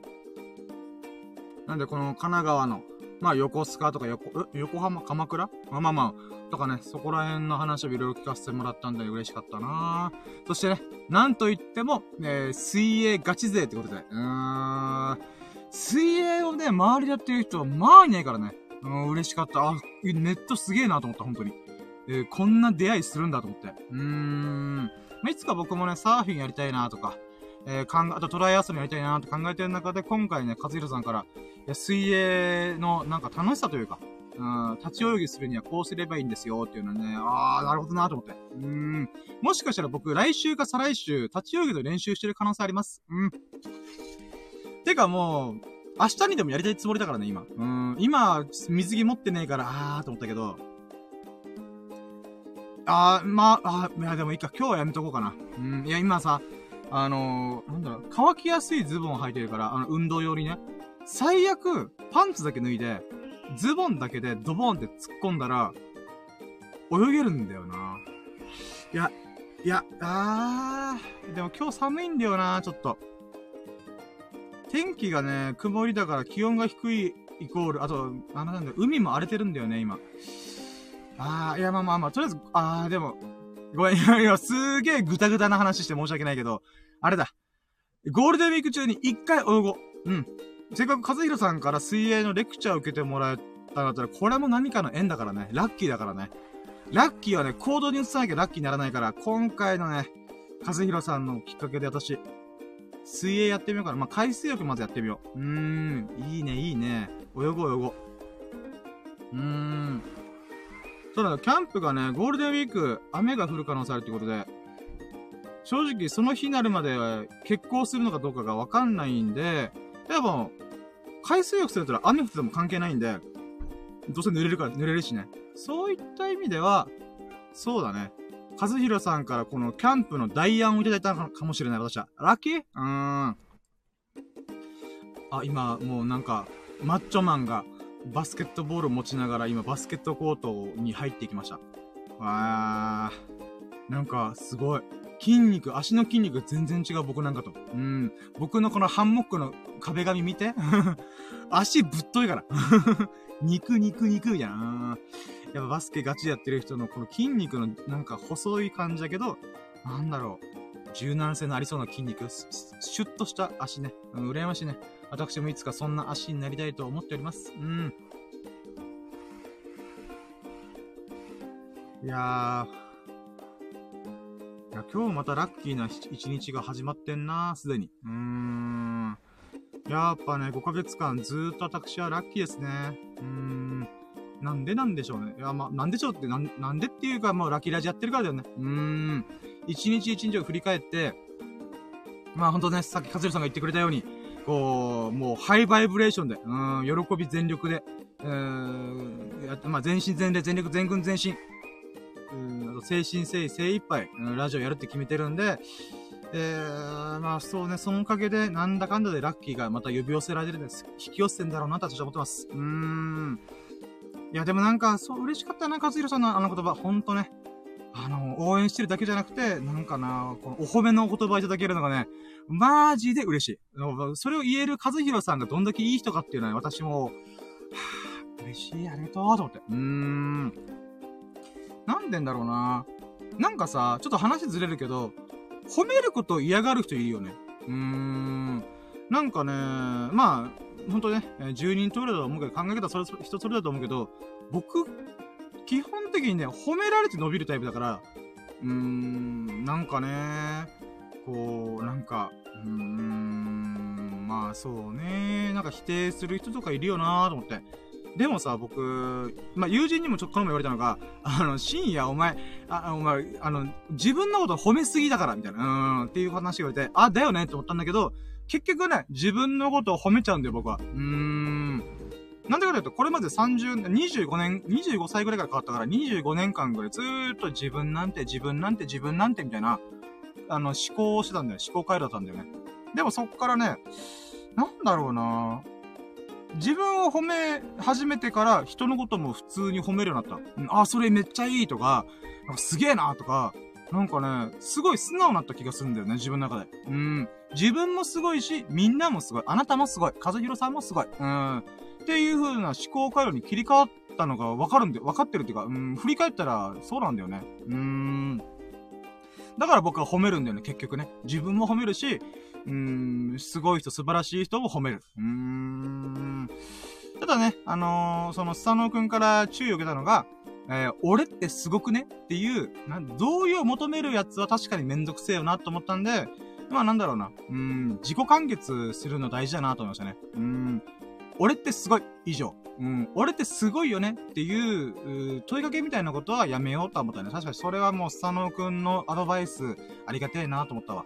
うーん。まあまあ、あ、まあ、なんで俺褒める話が入ったんだっけ？まあいいや、うん。俺今ちょっとね、あの、チルアウト中だからさ、まったりしすぎて 頭回ってないね。うーん。あ、ちょっと待って、あ。そうね。だから褒める、そうだから、そうだ、和弘さんが褒めてくれたのがとっても嬉しかったんだよ。ああほんとね。僕褒められたらちゃんと受け止めるってことをさ、やろうと思ってる人なんだよ。なんかよく日本人のさ、美学で、褒められて謙遜するっていうのがあるけど、僕、あれの考え方あんま好きじゃないんだよね。うーん。だってさ、褒めた人からしたらさ、いやいや、自分なんてそんなって言われると、なんか僕の感覚では、あ今の僕の感覚では、なんか、せっかく褒めてくれてんのに、その気持ちを受け取ってあげてないって感じがするんだよね。うーん。まあ僕は人のこと褒めても別にね、なんか、受け取ってもらって、受け取ってもらってももらわなくても別にいいんだけど、なんかね、うーん、せっかくプレゼントしてもらってんだからさ、ちゃんといただけよって僕は思うんだよね、どうしても。うーん。例えばさ、なんか、こあ、これ買ったら、なんか、あ、これをプレゼントしたら喜ぶだろうなと。例えば、母の日とかで、なんか、花買ってあげたりとか、なんだろう、前、例えばこ、こういう漫画、この漫画俺欲しいんだよなとか、これ、このアウトドアグッズ欲しいんだよなとか、言ってる友人のその発言を覚えてて、まあ、プレゼントしましたと。で、その時に、お、ありがとう。けだけだとなんかね、受け取ってないじゃん。うーん、き、まず、物を受け取ったところで気持ちを受け取ってないってなんか嫌じゃん。って僕は思うんだよね。そう考えた時に、その褒める褒められると、あ褒める褒められるとかっていうのも、また言葉のプレゼントだ、プレゼントだと僕は思うんだよね。うーん、だからこそ、褒められたら僕は受け取る、受け取ってありがとうございますみたいな。うーん。うん、だからね、謙遜、謙遜っていうのかな？謙虚っていうのかな？は、もう、俺は二度と人生でやらないと思った。うん、褒めてくれた人にありがとうございます。えー、指摘を、アドバイス、知った激励した人には、うん、ちょっとカチンとくるけど、ありがとうございますと。うん、とりあえず受け取る。で、受け取って、あ、やっぱあいつ、なんか、俺のことを思って、なんか言ったんじゃなくて、自分がなんかストレス発散したいから怒ったんだよな、とか、まあ上司とかね。うん、なんか上の立場の人とか。うん、まあその、ものに関しては受け取った上ですぐ捨てるけどさ。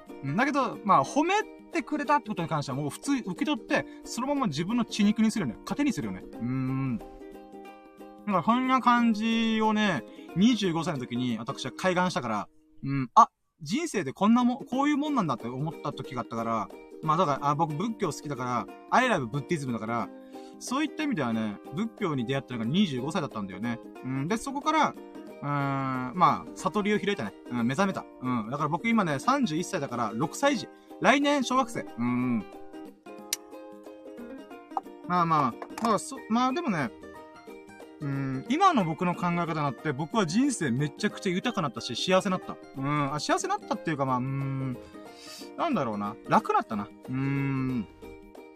だから褒められて、えー、受け取る。で、また人を褒めることもできるようになったし、やっぱね、うーん、そうね、うーん、なんだろう、素直さ？うーん。まあ、確かにね、僕の若かりし頃、若かりし頃って言う変だけど、20代前半まで私、本当にうがったい見方しかできなかった。マジで性格悪かったなと思う。今でも性格悪いとは、あ、いいとは言えないけど、あの時の僕はね、うん、尋常じゃないけど性格悪かったからね。うん、うがった見方した。もう車に構えてた。うん。遅めの思春期がずーっと、うん、大人になってもあったね。うん。まあそこ、そこから変われた、変われたから今このラッキーラジオ全力でできてるんだろうなと思うからね。嬉しいね。俺ってすごい。結局自分を褒めるみたいな。うん。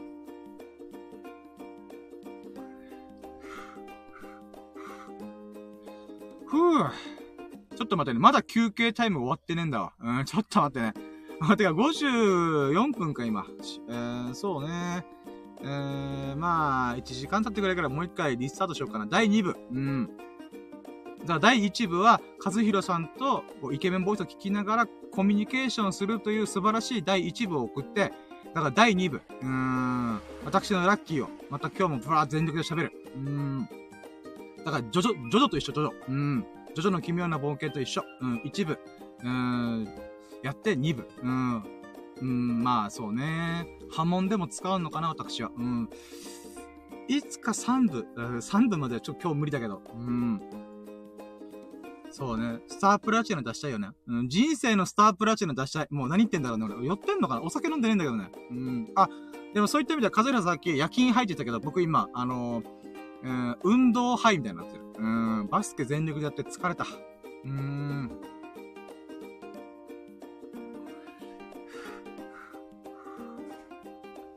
ふぅ。ふぅ。ハンモックやりたいなまハンモックできそうな場所がないんだよな、パッと見。うーん。しゃあない。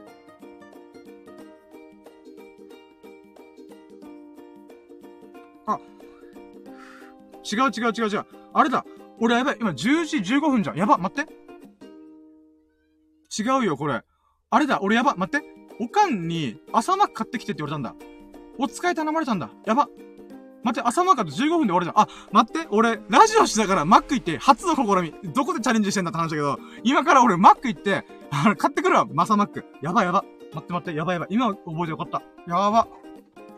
やばいやばい。危ねえ危ねえ。だ今からね、あのー、ティロリロリンとか音するはず。うーん。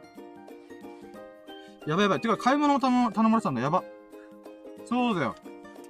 やば。待って。よし、ちょっと待って。もう今車発進しないと間に合わんかな。待ってよ。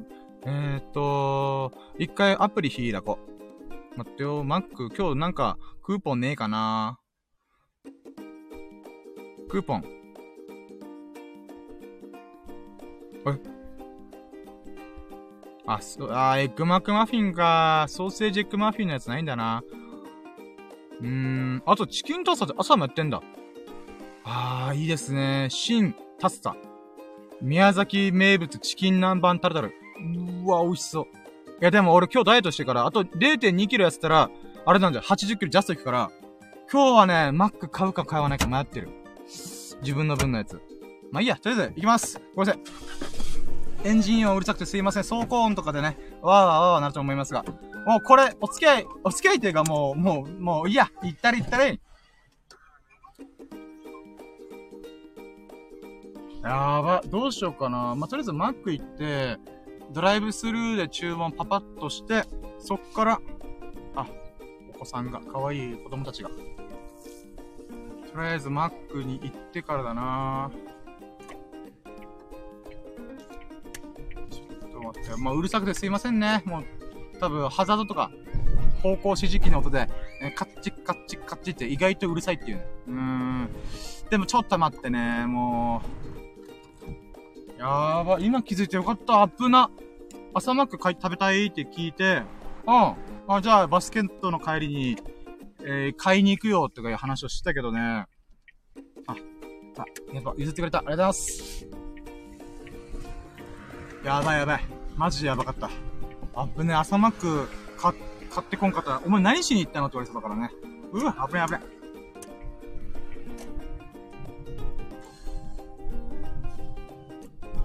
えーっと、今日買う、あー、自分の分も買おうかな。今日、ジョギングした後、あと、バスケットもしたから、多分痩せてる気がすんだよな。あと24時間断食だから、12時にちょうど24時間断食になるから、朝マック買っといて、自分のやつは家でレンチンするなり、オーブントースターで焼き直すとかかな。えーと、マック、マック、マック、朝マック、あ、ありますね。マック、マックが今視界に入りました。うい。タラリラタラリラン、タラリラタラリラン。マック買うかな悩むないや、でも太って、あと0.2キロ今日で落とさないといけないから、意外とね、あー、我慢しよう。我慢すんのか？我慢。待って、めっちゃ並んでんじゃん、マック。危ない危ない。よいいやもう多分ね、スタンド FM 史上なかなか珍しいんじゃん。うん、マックをテイク、テイクアウトする瞬間も、えー配信してるとかわけわかんないことしてる今。うん。でもそれが、This is me. うん、This is ラキラジ。うん。これがラキラジです。さあ、今日は何をた、何を食べようっていうか、待って、おかんが頼んだのがソーセージエッグマフィンのセットで、確かホットコーヒーか。ホットコーヒーもラキラジやって、やってから行くから、ちょっとぬるくなっちゃうなまあいいや、しょうがない。えーと、なんか外国の方が多いな、やっぱ。あ、そう。やっぱね、沖縄って外国の方がマックめっちゃ使ってるよ。うん。やっぱ Y ナンバーの、なんだ、車が普通に並んでる。意外と、あ、でも、どうなんだろうね。沖縄ならではな感じすると思うけどね。うん、外国の方が普通になんか運転しまくってみたいな。さあ、今日は、待っとけよ。おかんからのお願いはあ、ソーセージエッグマフィンだったかな。うん、合ってる合ってる。オーケーオーケー。あれ？俺、邪魔してる？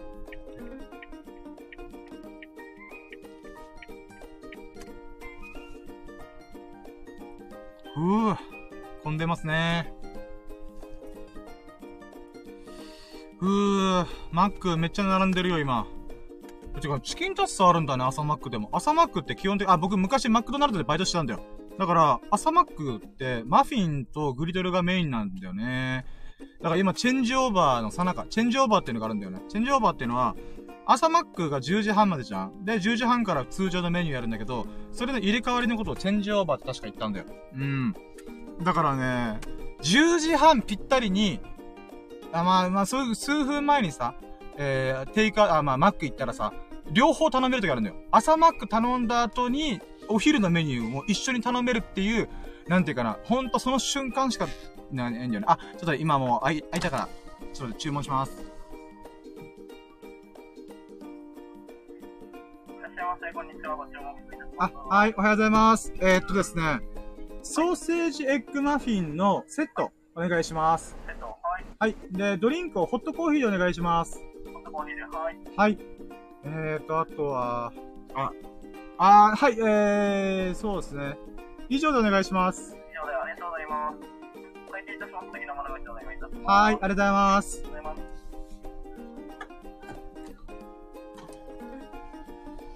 はい、ということで今、おかんの朝マック分注文しました。うーん、何を今俺配信してるんだろうなと思ってるけど、うん、こんな感じ。うーん。あとさ、なんか、今さ、注文し、た、あ、店員さんと話してて思ったのがさ、僕、まあ、自慢じゃねえけど、お客さん、あ、お客さん、スタッフの人とね、交流した後に、最後ら辺必ずありがとうございますって言うようにしてんだ。例えばローソンとかでもそう、レジで支払い終わって、受け取ったら、ありがとうございましたみたいな、うん、ことやるんだよね。なんかさ、それを俺昔注意されたんだよね。なんか、へりくだりすぎって言われたんだよ。でもさ、へりくだりすぎって何って思うんだよな、俺は。うーん。待って。危ない危ない。だから、やっぱねなんか、なんだろう。うーん、まあ、うん。まあ、ありがとうございますってぐらい言えば損しねんだし、みたいな感じするけどね。うん。はい、ということで、もうわけわかんないラジオだけど、あともうちょいでね、ちゃんと車止めてどっかで、えー、やるので、ちょっとお待ちくださいませ。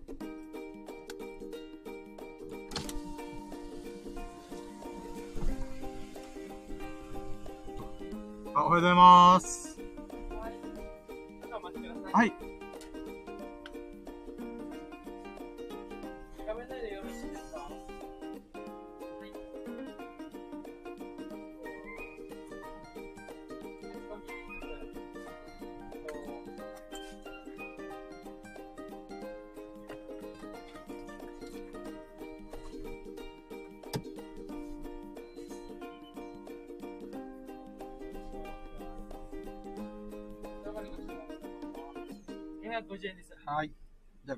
いします。はい。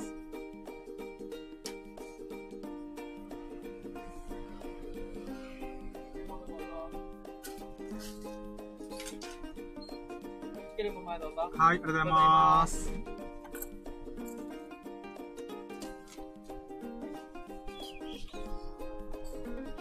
はい、ということで今注文と会計が終わりました。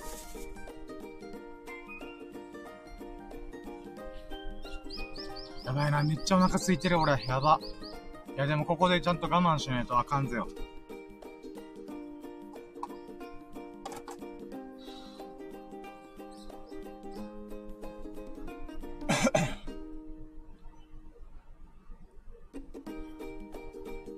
うぅ。いやー今さ、なんか、商品、あと受け取るだけなんだけど、受け取ってる時にラジオで一人で喋ってるって、なんか、いぶかしげじゃん？なんか、え、このお客さん何？って思うかもしれないからね、ちょっと今だんまり煙込んでる。うーん。いやー、朝マック食べたかったないや、でも、大丈夫。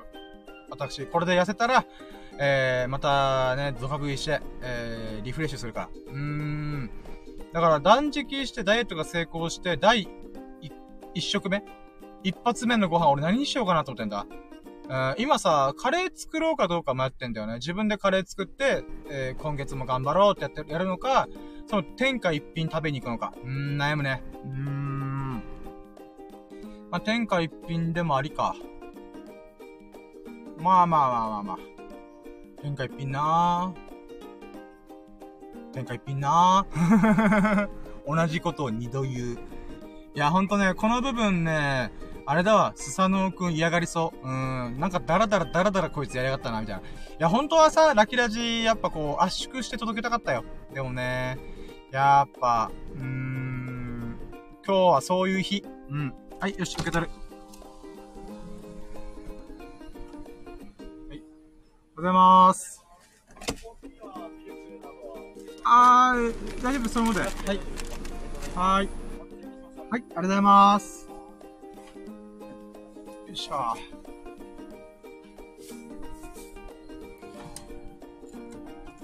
はい、ということで、えー、おかん、お待って、今車が。はい、ということで、今ね、えー、無事買い物が済みましたんで、あ、もっと朝マックか。えー、買えたので、ここからね、私、えー、ラキラジオできる場所探しましょうかね。えー、まあ、さっきの荒波公園に戻ろうかな。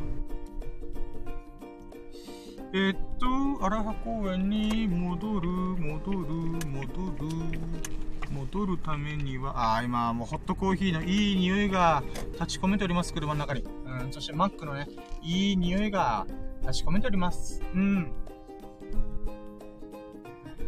あれ？あれ？あれ？あれ？あれ？ねねねね。あれ？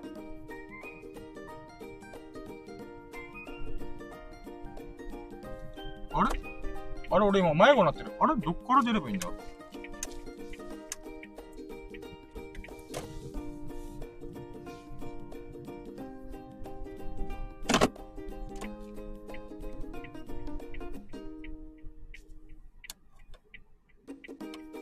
あ、今もういいや。もういいか、じゃあ。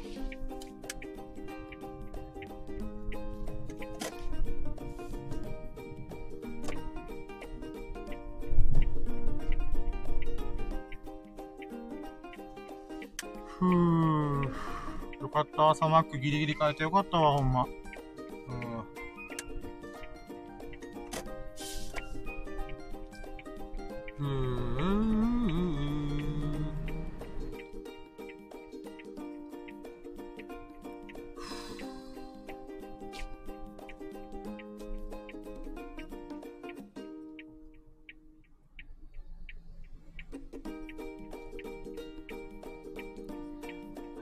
ってね。今 BGM 聞いてて。うん。車が途絶えないね。よし、レッツゴー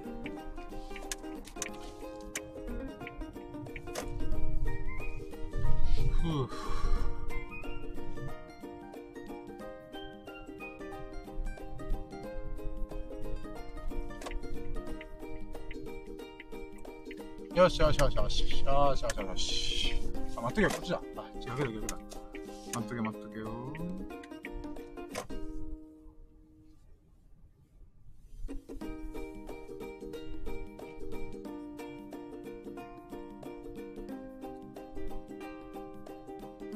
やばい、満車じゃん。車止められないかも。やば。やばばばーん。1台だけ空いてたか？あ、空いてない。くそマジか。え、これどうやって出る？あ、奥の方空いてるやないの。空いてない。原付止めてんじゃん。あ、まあいいや。ちょっと頼むよ。オッケーオッケー。オッケーオッケー。いいねいいね。あいつあいつだ。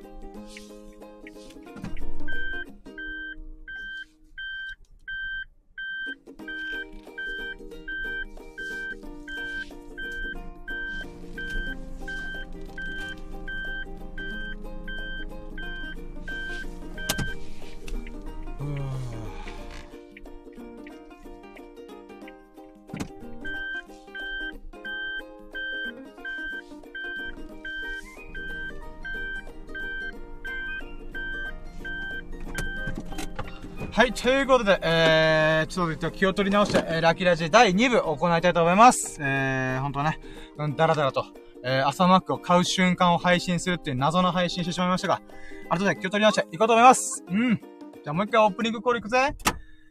やろうとも準備はいいかよーそろーシエラの新版プレッツ、ささやかな日々のラッキーを語るラジオ略してラッキーラジ Here we go! Tonight! イェイということで、えい、行きました。はい、第2部開幕でございます。イェイさあ、こっからですよ。こっから一日のラッキーを振り返っていこうと思います。えー、じゃあまずはね、さっき冒頭で説明したけど、もう一回こうね、ラッキーラジ、えー、を始めたいと思います。で、その、うん、今回3つのステップ。1ステップ、ラッキーカウント、2ステップ、今日の最優秀ラッキー、3ステップ、えー、今日、明日のラッキーカムトゥルーってこの3本でお送りします。イェイんで、じゃあもう早速行くぜ。えー、まず1ラッキー。1ラッキーは、ちょっとカウントウォッチ忘れた。そして今収録して11時間11分経ってる。うん、ゾロ目ですね。うーん。はい、じゃあ行きましょう。ということで、今、ゾロ目の話したから、ゾロ目から行こうか。えー、金曜日もゾロ目いっぱい見ました。イェイはい。まあ、いくつかのゾロ目見たんだけど、一番ね、あー、これすごいなと思ったのが、えー、す、ミロクくん、ミロクくんが買い物してたんだけど、その買い物の消費税込みの金額が555円だった。あー、素晴らしいと思って。うーん。んで、まあまあ、ととりあえず今日もゾロ目見たんで、オッケー、やったね、と思って。うーん。まあまあ、ほんとささやかな、ささやかすぎるラッキーかもしれないけど、僕としてはね、2ヶ月間毎日、えー、ゾロ目の数字を見るという、うーん、不思議な体験をしてますんで、えーそういった喜びもまた、意図おかしいと思って、大向きあるね、と思って。うーん、まあこれが1ラッキーでございます。で、2ラッキー。2ラッキーは昨日、えー、ね、えー、お昼におかんの送迎頼まれてたんだよ。うん。あのね、兄ちゃんと、えー彼女さんとのご飯会みたいなのがあるってことで、まあ、送り、送迎するってことで、えー動いたんだよ。うん。でね、僕最近生活リズムがマジで、マジで食ってから、え、朝の8時に寝て、朝の11時に起きるっていう3時間睡眠で、えー起きたんだよ。で、これ起きれたの俺マジでよかったなと思った。うん、だから2ラッキーは、3時間睡眠でね、なんとか起きれた。俺ね、マジで、あのーなんだろう、うーん、なんか寝起きすごい悪いんだよ。うーん。一回寝たらマジで数時間寝たいだけ寝ないと気が済まない人間だから、アラームとかね、無視してる時があるんだよね。気づき、気づいてない。それぐらいの時があるから、あ、3時間で起きれてよかったーと思って。うん。で、そっからいろいろ準備して、まあ、風呂入ったりとか、髭剃ったりとか、えー、まあそうね、うん、やった中で、えー、ツー、ツーラッキー、まあ、待ってよ。 three ラッキー。 three ラッキーは、今日体重測ったんだ。体重測ったら、えー、80.4キロいってました。イェイ !80.7 キロから、88キロか。80.8キロから0.4キロ痩せて、80.4キロ来ましたイェイうーん、ってことでね、もう、ギリギリまで粘ろうと思って。うーん。今日、こ今日でね、えーまあ、4月29日、えーまあ、金曜日、えーと、4月30日、今日、えー含めて、この2日で私は80キロ切るって決めたから、だから今朝マックもね、自分の分買おうかなと思ったけど、我慢した。うーん。んで、まあ、3ラッキー80.4キロ。うーん、ってのが嬉しかったんだなで、そうね。で、そっから、えーまあ、おかんの送迎行きました。これが4ラッキー。おかんの送迎で、本当はね、えー11時に茶壇に送って、また2時ぐらいに迎えに来て言われたんだけど、だからその間何しようかなと思って、茶壇町のなんか散歩動画撮ろうと思ったんだ。もしくはロケハン。やろうと思ってたんだけど、おかんがね、あ、あの、妹と、あの、お茶会する、お茶、お茶行くことになったから、あの、帰りは送らなくて大丈夫よって言われたから、急に予定が空いちゃったんだよ。ええど、どうしようと思って。で、その際、最中にあったラッキーが、5ラッキー。まあ、5ラッキーは、えー、ミロクくんから連絡、が来ました。イェイ。ミロクくんが、あの、今、えー、バイクでツーリングしてんだけど、そろそろ帰ってくるから、お昼頃にさ、合流して、ニトリに行かないっていうお誘いがありました。で、その流れで、スサノオくんもね、休みってことで、じゃあ3人で集まるか、合流するかってことで、まあ、5ラッキー。あの、そのお誘いがあったことがとても嬉しかった。うん。で、その最中ね、あのー、なんだろうな。うん、まあ、これ今、チャタンのいる話なんだけど、天下一品食べたいなって最近ずっと思ってんだ。うん。で、ただ、それ食べたら俺絶対80キロ切らないから、我慢しよう。80キロ切ったら天下一品食べようっていう風に俺決めてるんだよ。決めたんだよね。ただ、あー、めっちゃ悩んだよ。悩んだ。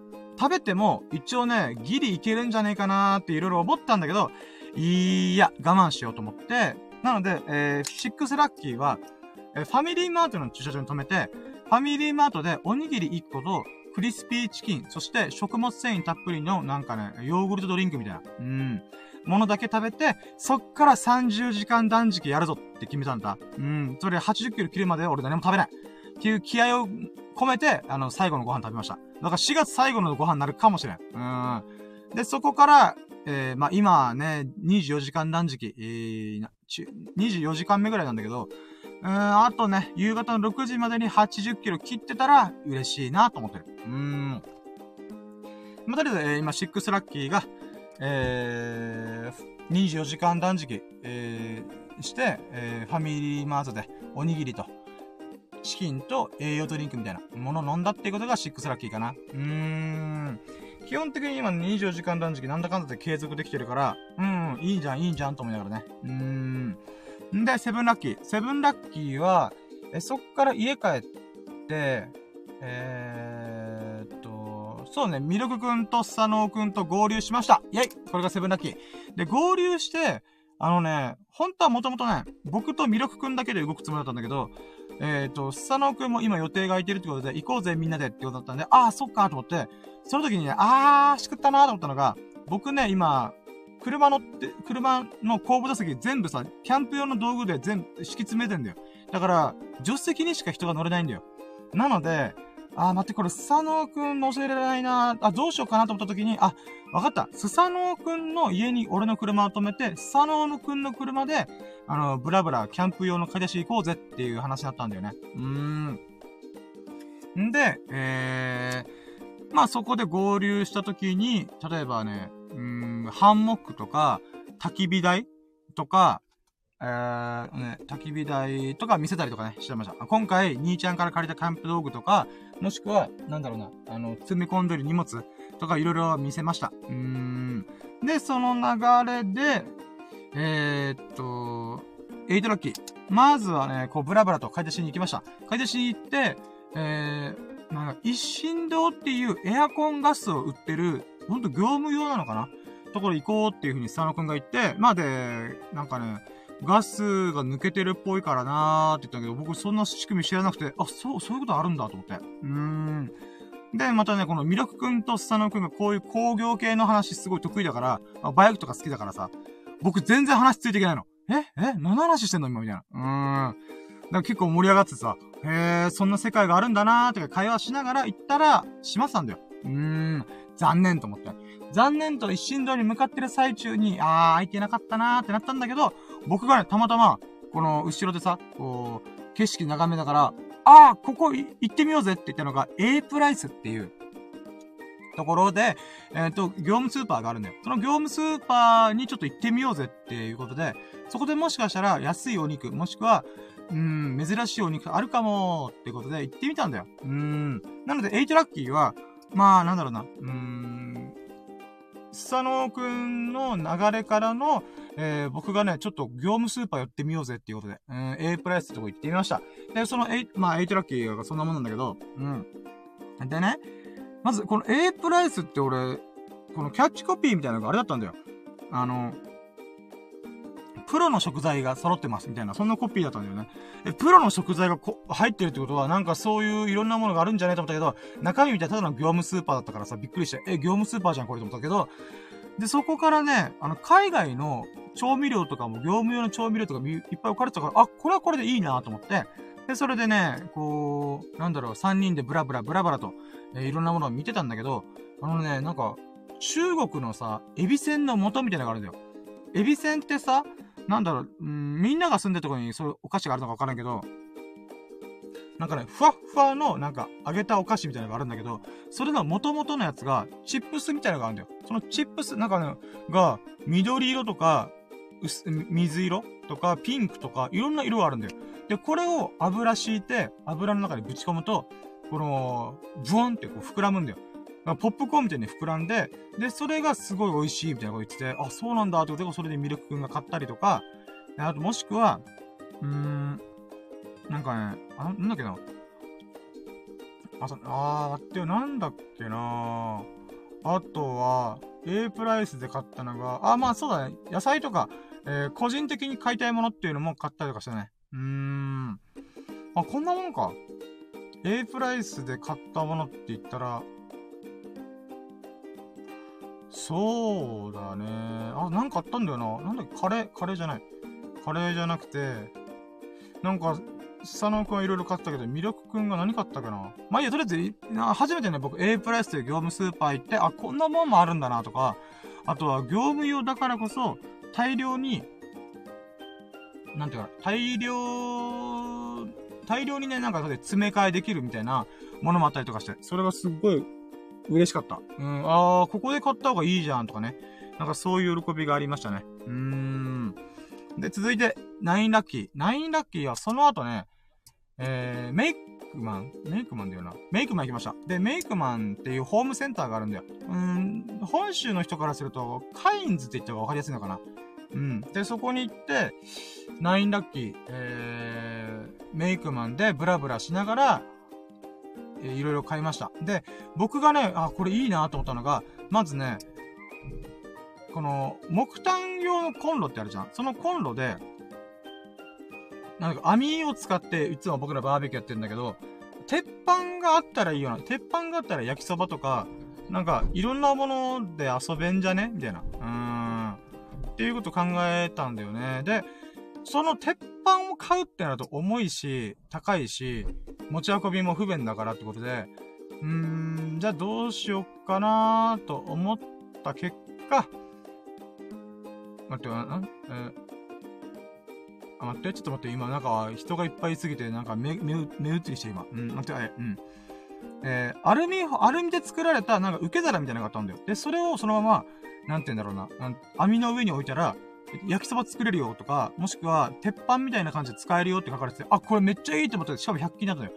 100円だからいいじゃん、これと思って、それ買いました。で、あとね、このブラブラブラブラ言ってる時に、木材コーナー行ったんだよ。うーん。で、木材コーナーで、えっ、ー、とね、このお客さんが、なんていうか、えー、自由に使っていい工作室みたいなのが置かれてたんで、奥の方に。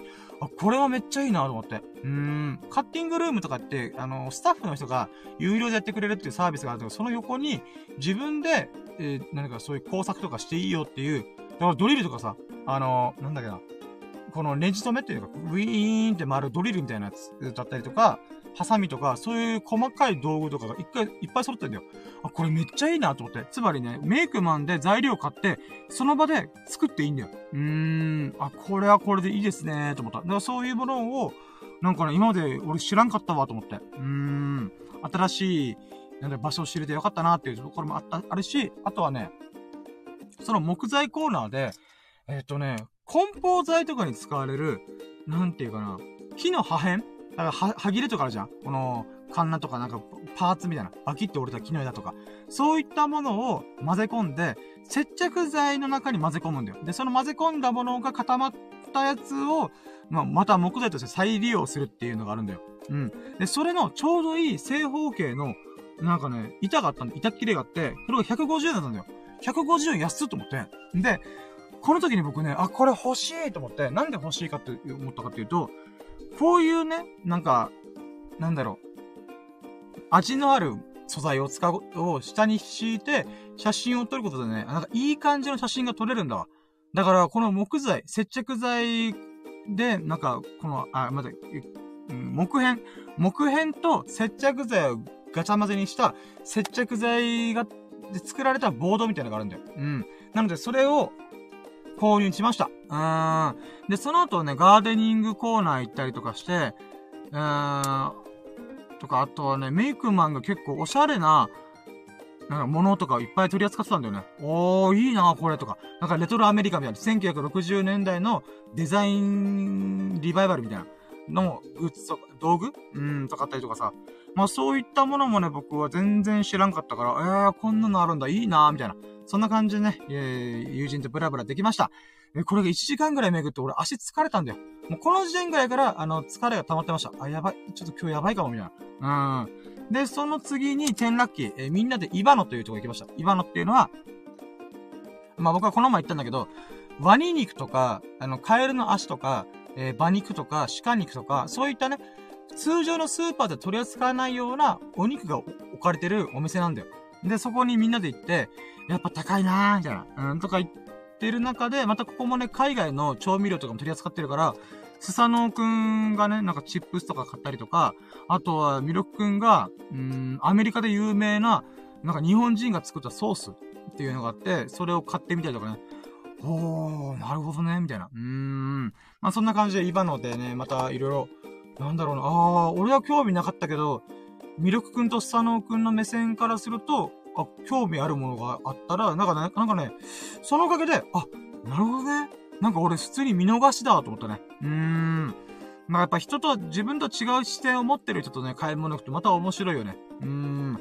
で、その後、イレブンラッキー。イレブンラッキーは、えー、っとね、イレブンラッキーは、ニトリか。ニトリ行きました。ニトリ行って、なんかね、ミルクくんが、あの、コーヒー、アウトドア用のコーヒーを注ぐようなポットと、あとは、なんかちっちゃいフライパン？なんて言ったっけな？ちょっとド忘れしちゃったんだけど、まあ、ちっちゃいフライパン買いたいってことで、見に行ったんだ。で、そこでまあ、お目当てのもの見つけてよかったね、みたいな話をしてて、会計待ったんだよ。で、その時僕はね、足が棒なってた。いやー、ちょっと疲れたな、今日と思ったんだよな。でね、そんなさなかに、嬉しいことって、まあ、ニトリね、最近行ってなかったから、あ、こんなもんがあるんですね。うん、なるほど、なるほど、みたいな感じでいろいろ見れてよかったなと思うんだけども、まあ、僕が欲しいものが特になかったから、うーん、まあまあまあ、まあ、しばらくまたニトリ来れないだろうなと思った、来ないだろうなと思った、思ったりとかね、しながらも、えー、12ラッキー。12ラッキーニトリの中で起きました。それはね、2年ぶりに友人とたまたまお会いできました。イェイこれね、ちょっと数日前に2年ぶりの友人の話をしたんだけど、あの、そ、その数日前も同じようにたまたま会ったんだよ。そしたら今回また別の友人と2年ぶりにたまたま会えました。ラッキーと思って。うん。で、それでね、元気？みたいな。あ、ちょめっちゃ知ってますねみたいな。言われたりとかさ、あの、もう褒め上手なんだからと思いながら、まあ、ね、あの、僕とミルクくんはお互い知ってる友人なんだけど、佐野くんが知らない友人だったから、あ、まあまあ、ちょっと5分ぐらいちょっといろいろ喋った後に、えー、ちょっと別れて、えー、だけどまあ5分だけでもね、こう、友人、久々の友人といろいろお会いできた、おしゃべりできてよかったなと思います。で、佐野くんもそれに付き合ってくれてありがとうございます。うーん。もうこれはすげえ嬉しかった。えー、まあでもね、やっぱ、思うのはね、みんな痩せたっていうね。まあそりゃそうだけどさ。だって俺、25キロ痩せてるから、5ヶ月で。うん。そりゃね、顔つきもね、体の感じも変わるわな。うーん。だから、痩せましたねって言われて嬉しかった。うーん。で、今ね、喋りながら、あ、これ言ってなかったってなかった。それが13ラッキー。えー、合流してから、友人とね、ミロクんとスタノくんと合流して、俺すぐに、あっち行ってたんだよ。あの、ハンモックやろうって言ったんだよね。なので、えー、ビーチに行ってハンモックやりました。うん。なので、スタノーくんとミロクくんにね、ちょっとハンモック乗ってみないってことでハンモック、えー、やりました。で、その最中にね、なんていうかな、あの、ミロクくんがトイレ行きたいってことで、このね、ビーチの嫌なところは、トイレの中にトイレットペーパーがないんだよ。トイレットペーパーが100円で売ってるんだよね。嫌だなーと思いながらね。うん、まあでもしょうがない。そういう仕組みでやってんだから、しょうがないけど、なので、えちょっとコンビニでトイレしてくるわ。ってことで、行ったんだよね。で、その間じゃあ俺待っとくよーってことで、まあ、ハンモックに揺られながら過ごしたんだよ。で、その最中に14ラッキー。14ラッキーは、プチブログ、2日目書きました。イェーイということで今日もプチブログ書いて毎日投稿 SNS できました。うーん。で、今回はね、あの、ハンモックの話した。まあ今ハンモック乗ってっから、ハンモック乗ってた時に書いてたから、あ、ハンモック買ったっていう話をしようと思って。うん。で、やっぱね、久々にブログ書くから、ちょっとね、出来は悪かった。だけど、まあまあ最初こんなもんだよなと思って、またここからね、面白いブログ書けたらなと、自分自身の思ってること、感じたこととかを言語化できた、できるように、ちょっとね、またブログをコツコツコツコツ継続していこうと思った。うん。ということで、14ラッキーはブログをまた2本目かけた。嬉しかった。で、15ラッキー。15ラッキー話戻って、えー、ニトリの行った後に、えー、ちょっと僕がね、もうちょっと限界だから、俺は帰るわ、ということで、でもね、スタノグとミルク館ゴールデンウィーク始まったばっかだから、いや、俺らちょっと、飯食いに行くがったらゴルフしてくるわ、ってことで、ゴルフの打ちっぱなし行く話したんだよね。で、まあ僕は僕で、うーん、まあ疲れたからちょっと今日は帰るわね、ってことで帰って、まあ、えー、自分の車に乗り換えて、えー、帰りました。で、そこでね、あと今14ラッキー？あ、15ラッキーか。15ラッキーは、えーと、あれだ。えー、寝ました。めっちゃ寝た。8時間ぐらい寝た。これが15ラッキー。いや、僕ね、生活率マジで一般の多くの人と全然違うからさ、そういった意味ではね、うーん、逆にまともだった。夜の8時ぐらいに寝て、朝の4時5時ぐらいに起きたね。うーん。まあだから久々に快眠でした。もう全力で寝ました。うん。で、これが15ラッキー。え、で、あとはね、起きて、まだ4時ぐらいだったから、えー、もうちょい明るくなってから動こうと思って、小説読んだんだよ。あの、異世界転生系の小説読んで、確か、超人 A が悪役令嬢を助けますみたいな。そんな感じのやつ読んだ。これが6ラッキーナッキー。で、これいいなと思ったのが、サクサク読んでたら、うーん、1、2時間で終わった。あの、ちゃんと最後まで、最終章まで行ったからさ、あの、俺、異世界系の小説でちょっと嫌だなと思うのが、だらだらだらだら終わらないんだよ。うーん。だからここでちゃんとね、終わらせてるってところが素晴らしいなと思って。うーん。なので、16個目のラッキーは異世界転生系の小説を読んだことかな。うーん。あとは、セブンティーラッキー。セブンティーラッキーで言うならば、そうね。17個目。17個目のラッキーは、えー、っと、そうだ。ジョギングしようと思ったんだ、ジョギング。うん。なので、セブンティーラッキーは、このダイエットを、今月中、つまり4月30日中に、えー、80キロジャストまで持っていこうと思って、で、体重測ったんだよ。あのー、寝起きにね。起きて、ジョギング行こうと思ってから、じゃあ一回今の体重測ろうと思ったら、80.2キロだった。イェイ !0.2 キロ痩せました。だけど、あと2キロ、0.2キロ足りてない。なので、これをやるしかないと思って、ジョギングしてきました。うん。なので、5キロジョギング。最近暑いから、ちょっとね、なかなか5キロやってなかったんだよ。2キロ、全力疾走で2キロぐらいにしとこうっていう風にやってたからしたんだけど、今回はね、もう絶対痩せんぞと思って、頑張りました。なので5キロジョギングできました。で、やっぱね、暑さにやられて、後半めっちゃ遅かった。でもそれでもさ、えー、5キロを40、45分ぐらいで走れたから、まあ、9分ペース、1キロ9分ペースぐらいで走れました。よかった。うーん。で、これが12、あ、17ラッキー。で、18ラッキー。もっともっと痩せようじゃないかと、うん、思ったんだ。うん。で、バスケ行こうと思った。バスケやりに行こうと思ったんだ。うん。で、バスケやるためには、あ朝の7時に公園がオープンするから、うーん、それまで何しようかなと思って、シャグ巻いてたんだよ。シャグ巻いて、あの、巻きタバコね。巻きタバコ巻いて、で、朝7時過ぎたから、えー、行ったんだよね。えー、アラハ公園に。アラハビーチに、バスケットコートがあるアラハ公園に行きました。で、行って、たまたまね、あのー、三面コート、三つのコートがあるんだけど、一個だけ空いてた。よかったーと思って。ラッキーめっちゃラッキーじゃんと思って。なので、えー、18ラッキー、この唯一空いてた1個のバスケットコートを使って、えー、バスケットボールやりました。うーん、やったね。嬉しかった。んで、その流れでね、バスケット、えー、僕の毎回はとりあえずシュートを打ちたいっていうだけだから、まずゴール下から10本入るまで帰れません。やった後に、その後、えー、センターライン、フリースローで10本ちゃんと入るまで帰れません。連続じゃねえよ。何度も失敗してるけども、合計10本打ったら、オッケーみたいなことやってたんだよ。んで、まず10本入れて、よし、ラストだ。えー、3ポイント入れましょうってことで、3ポイント頑張ったんだよ。でもねもう、体力もね、ないからさ、バッテバテで、えー、だってさ、ゴールしたと、あの、フリースロー10本10本。やった後にさ、だから投げた回数で言えば普通に30回が投げてんだよ。どっちもね。だからさ、そんなタイミングからのスリーポイントは超大変だった。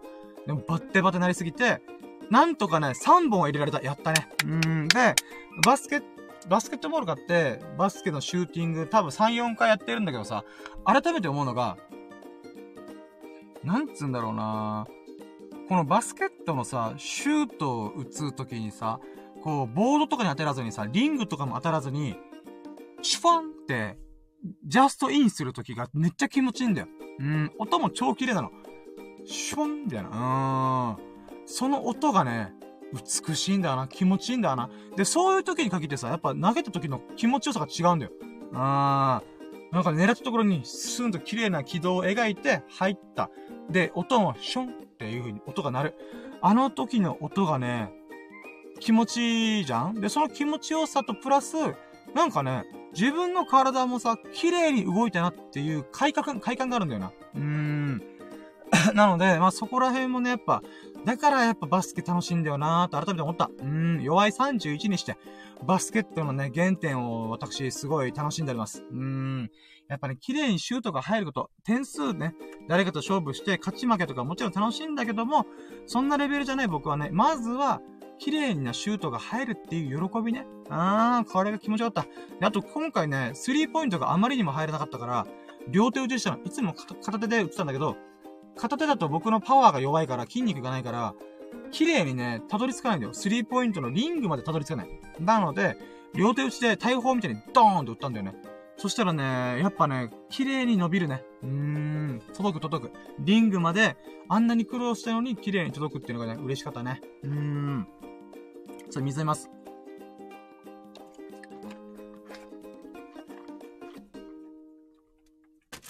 はい、じゃあ、ナインティーラッキー。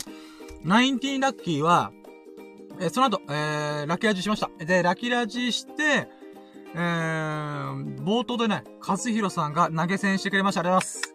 そしてコメントもね、マジで嬉しかった。ありがとうございます。で、そんな中、ラッキーラジ普通に始めてたら、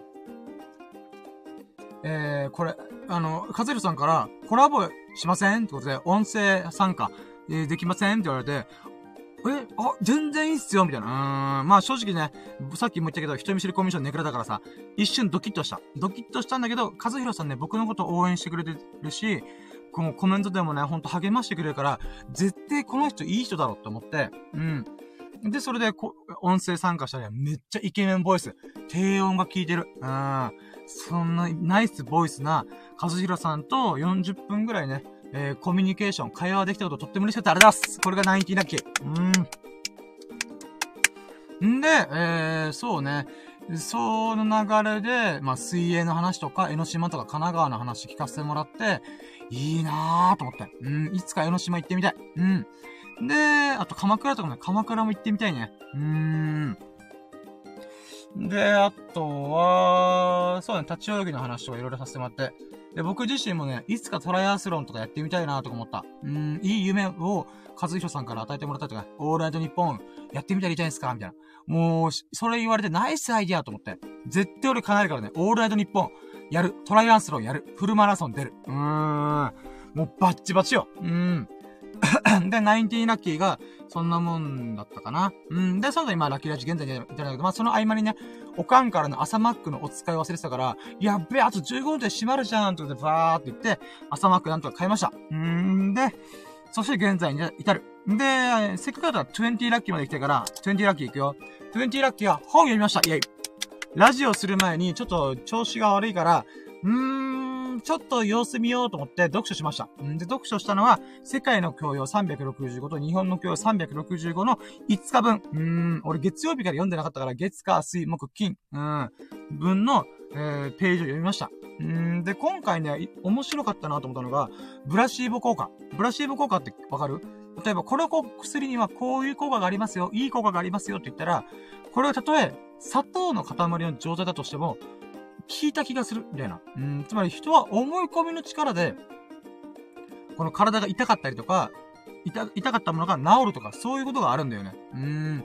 で、これの逆のことが確かノシーボ効果って言って、例えばこの薬を飲んだら痛いですよ。副作用ありますよ。っていうことを言いながら飲ませると、本当にね、あの、吐いたりとかするんだって。うん、嘔吐とかするって。うーん。なので、やっぱね、人間のこの思い込みの力ってあるよなぁと思った。うーん。で、その話の中でさ、ちょっと今、ちょっとついてたからさ、言っとくけどさ、言おうと思ったんだけど、なんかさ、さっき謙遜の話とかじゃないつまり、人が褒めてくれたら、いやいや、自分なんてそんな、みたいな。っていう話を俺はやらないようにするって言って話したんだけど、これってさ、どっから来てんのかなと思ったら多分講師なんだよ。儒教なんだよ。うーん。儒教の、例えば年上を必ず敬いなさいとか、うーん、なんだろうな、うん人の意見を聞きながらやりなさいとか、いう考え方があるんだよ。で、それが、江戸時代からずっと使われてたんだよ。だけどさ、これってさ、俺思ったんだけど、江戸時代を作ったのは徳川家康なんだよ。徳川家康って、パーフェクトコントロールって言われるぐらい、統治することに向いてるんだよ。つまり、なその大名とかが反乱しないように、参勤交代作ったり、お金使わせまくったりとか、なんかそういうね、あの、人の、なんか生かさず殺さずの、なんかね、うまい感じのさじ加減するんだよ。そいつが儒教を教えて、儒教を広めてんだよ。ってことは、儒教っていう考え方自体が、もしかして、人をコントロールするための考え方なんじゃんと思って。うーん。だからこそね、やっぱちょっとその気づきがあった、今回。うーん。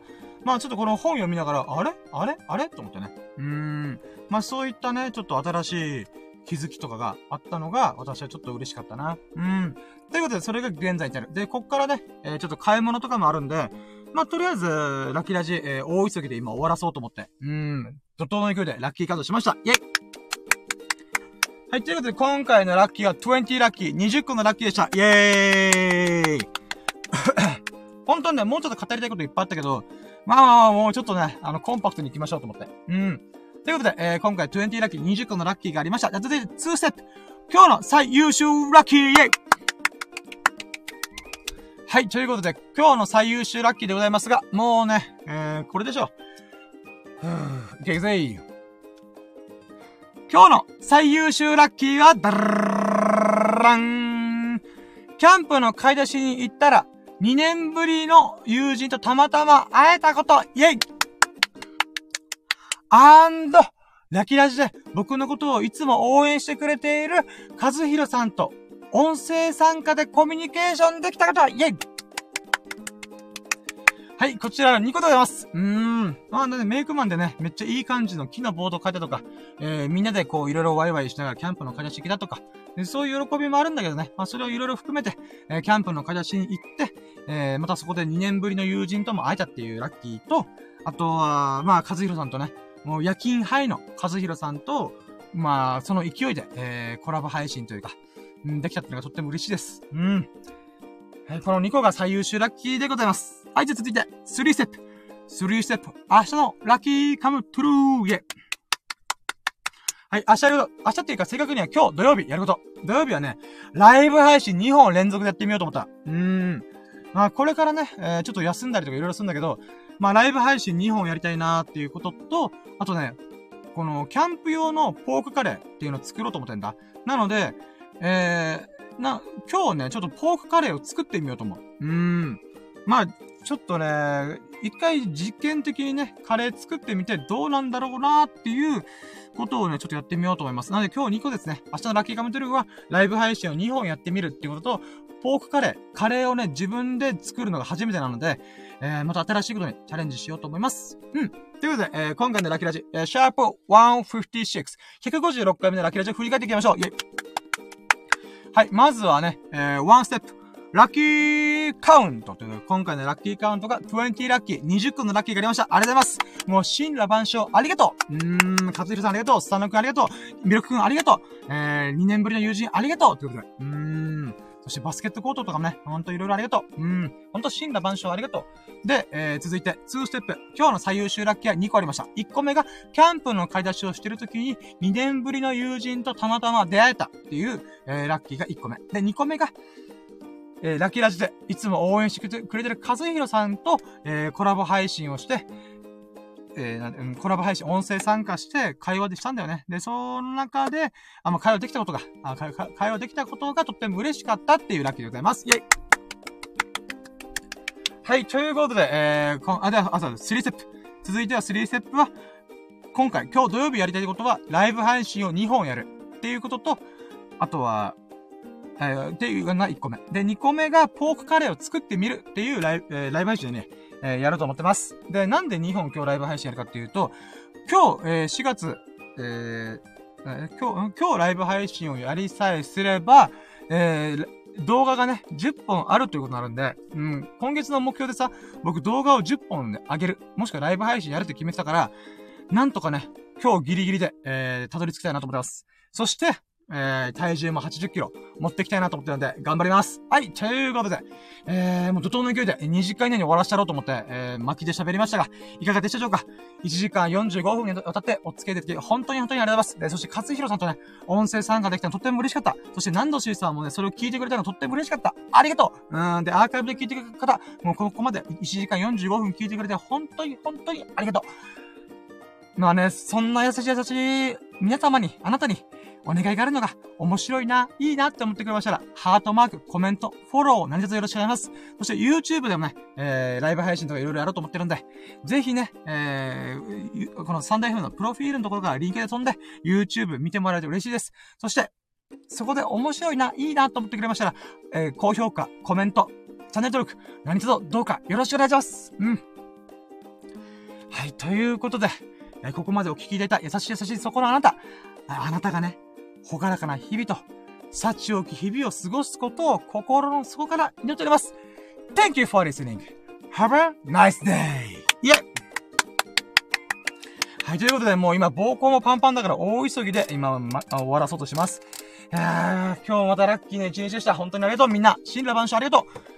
そして、じゃあ今回、えー、シャープ156、えー、156、えー、のキャンプの買い出し、えー、してたら、友人とたまたま、えー、2年ぶりの友人とたまたま会えたという、えー、タイトルの、えー、回を終了しようと思います。本当に本当にありがとうございました。ということで終了。お疲れ様でした。ポチッとな、バイチャ。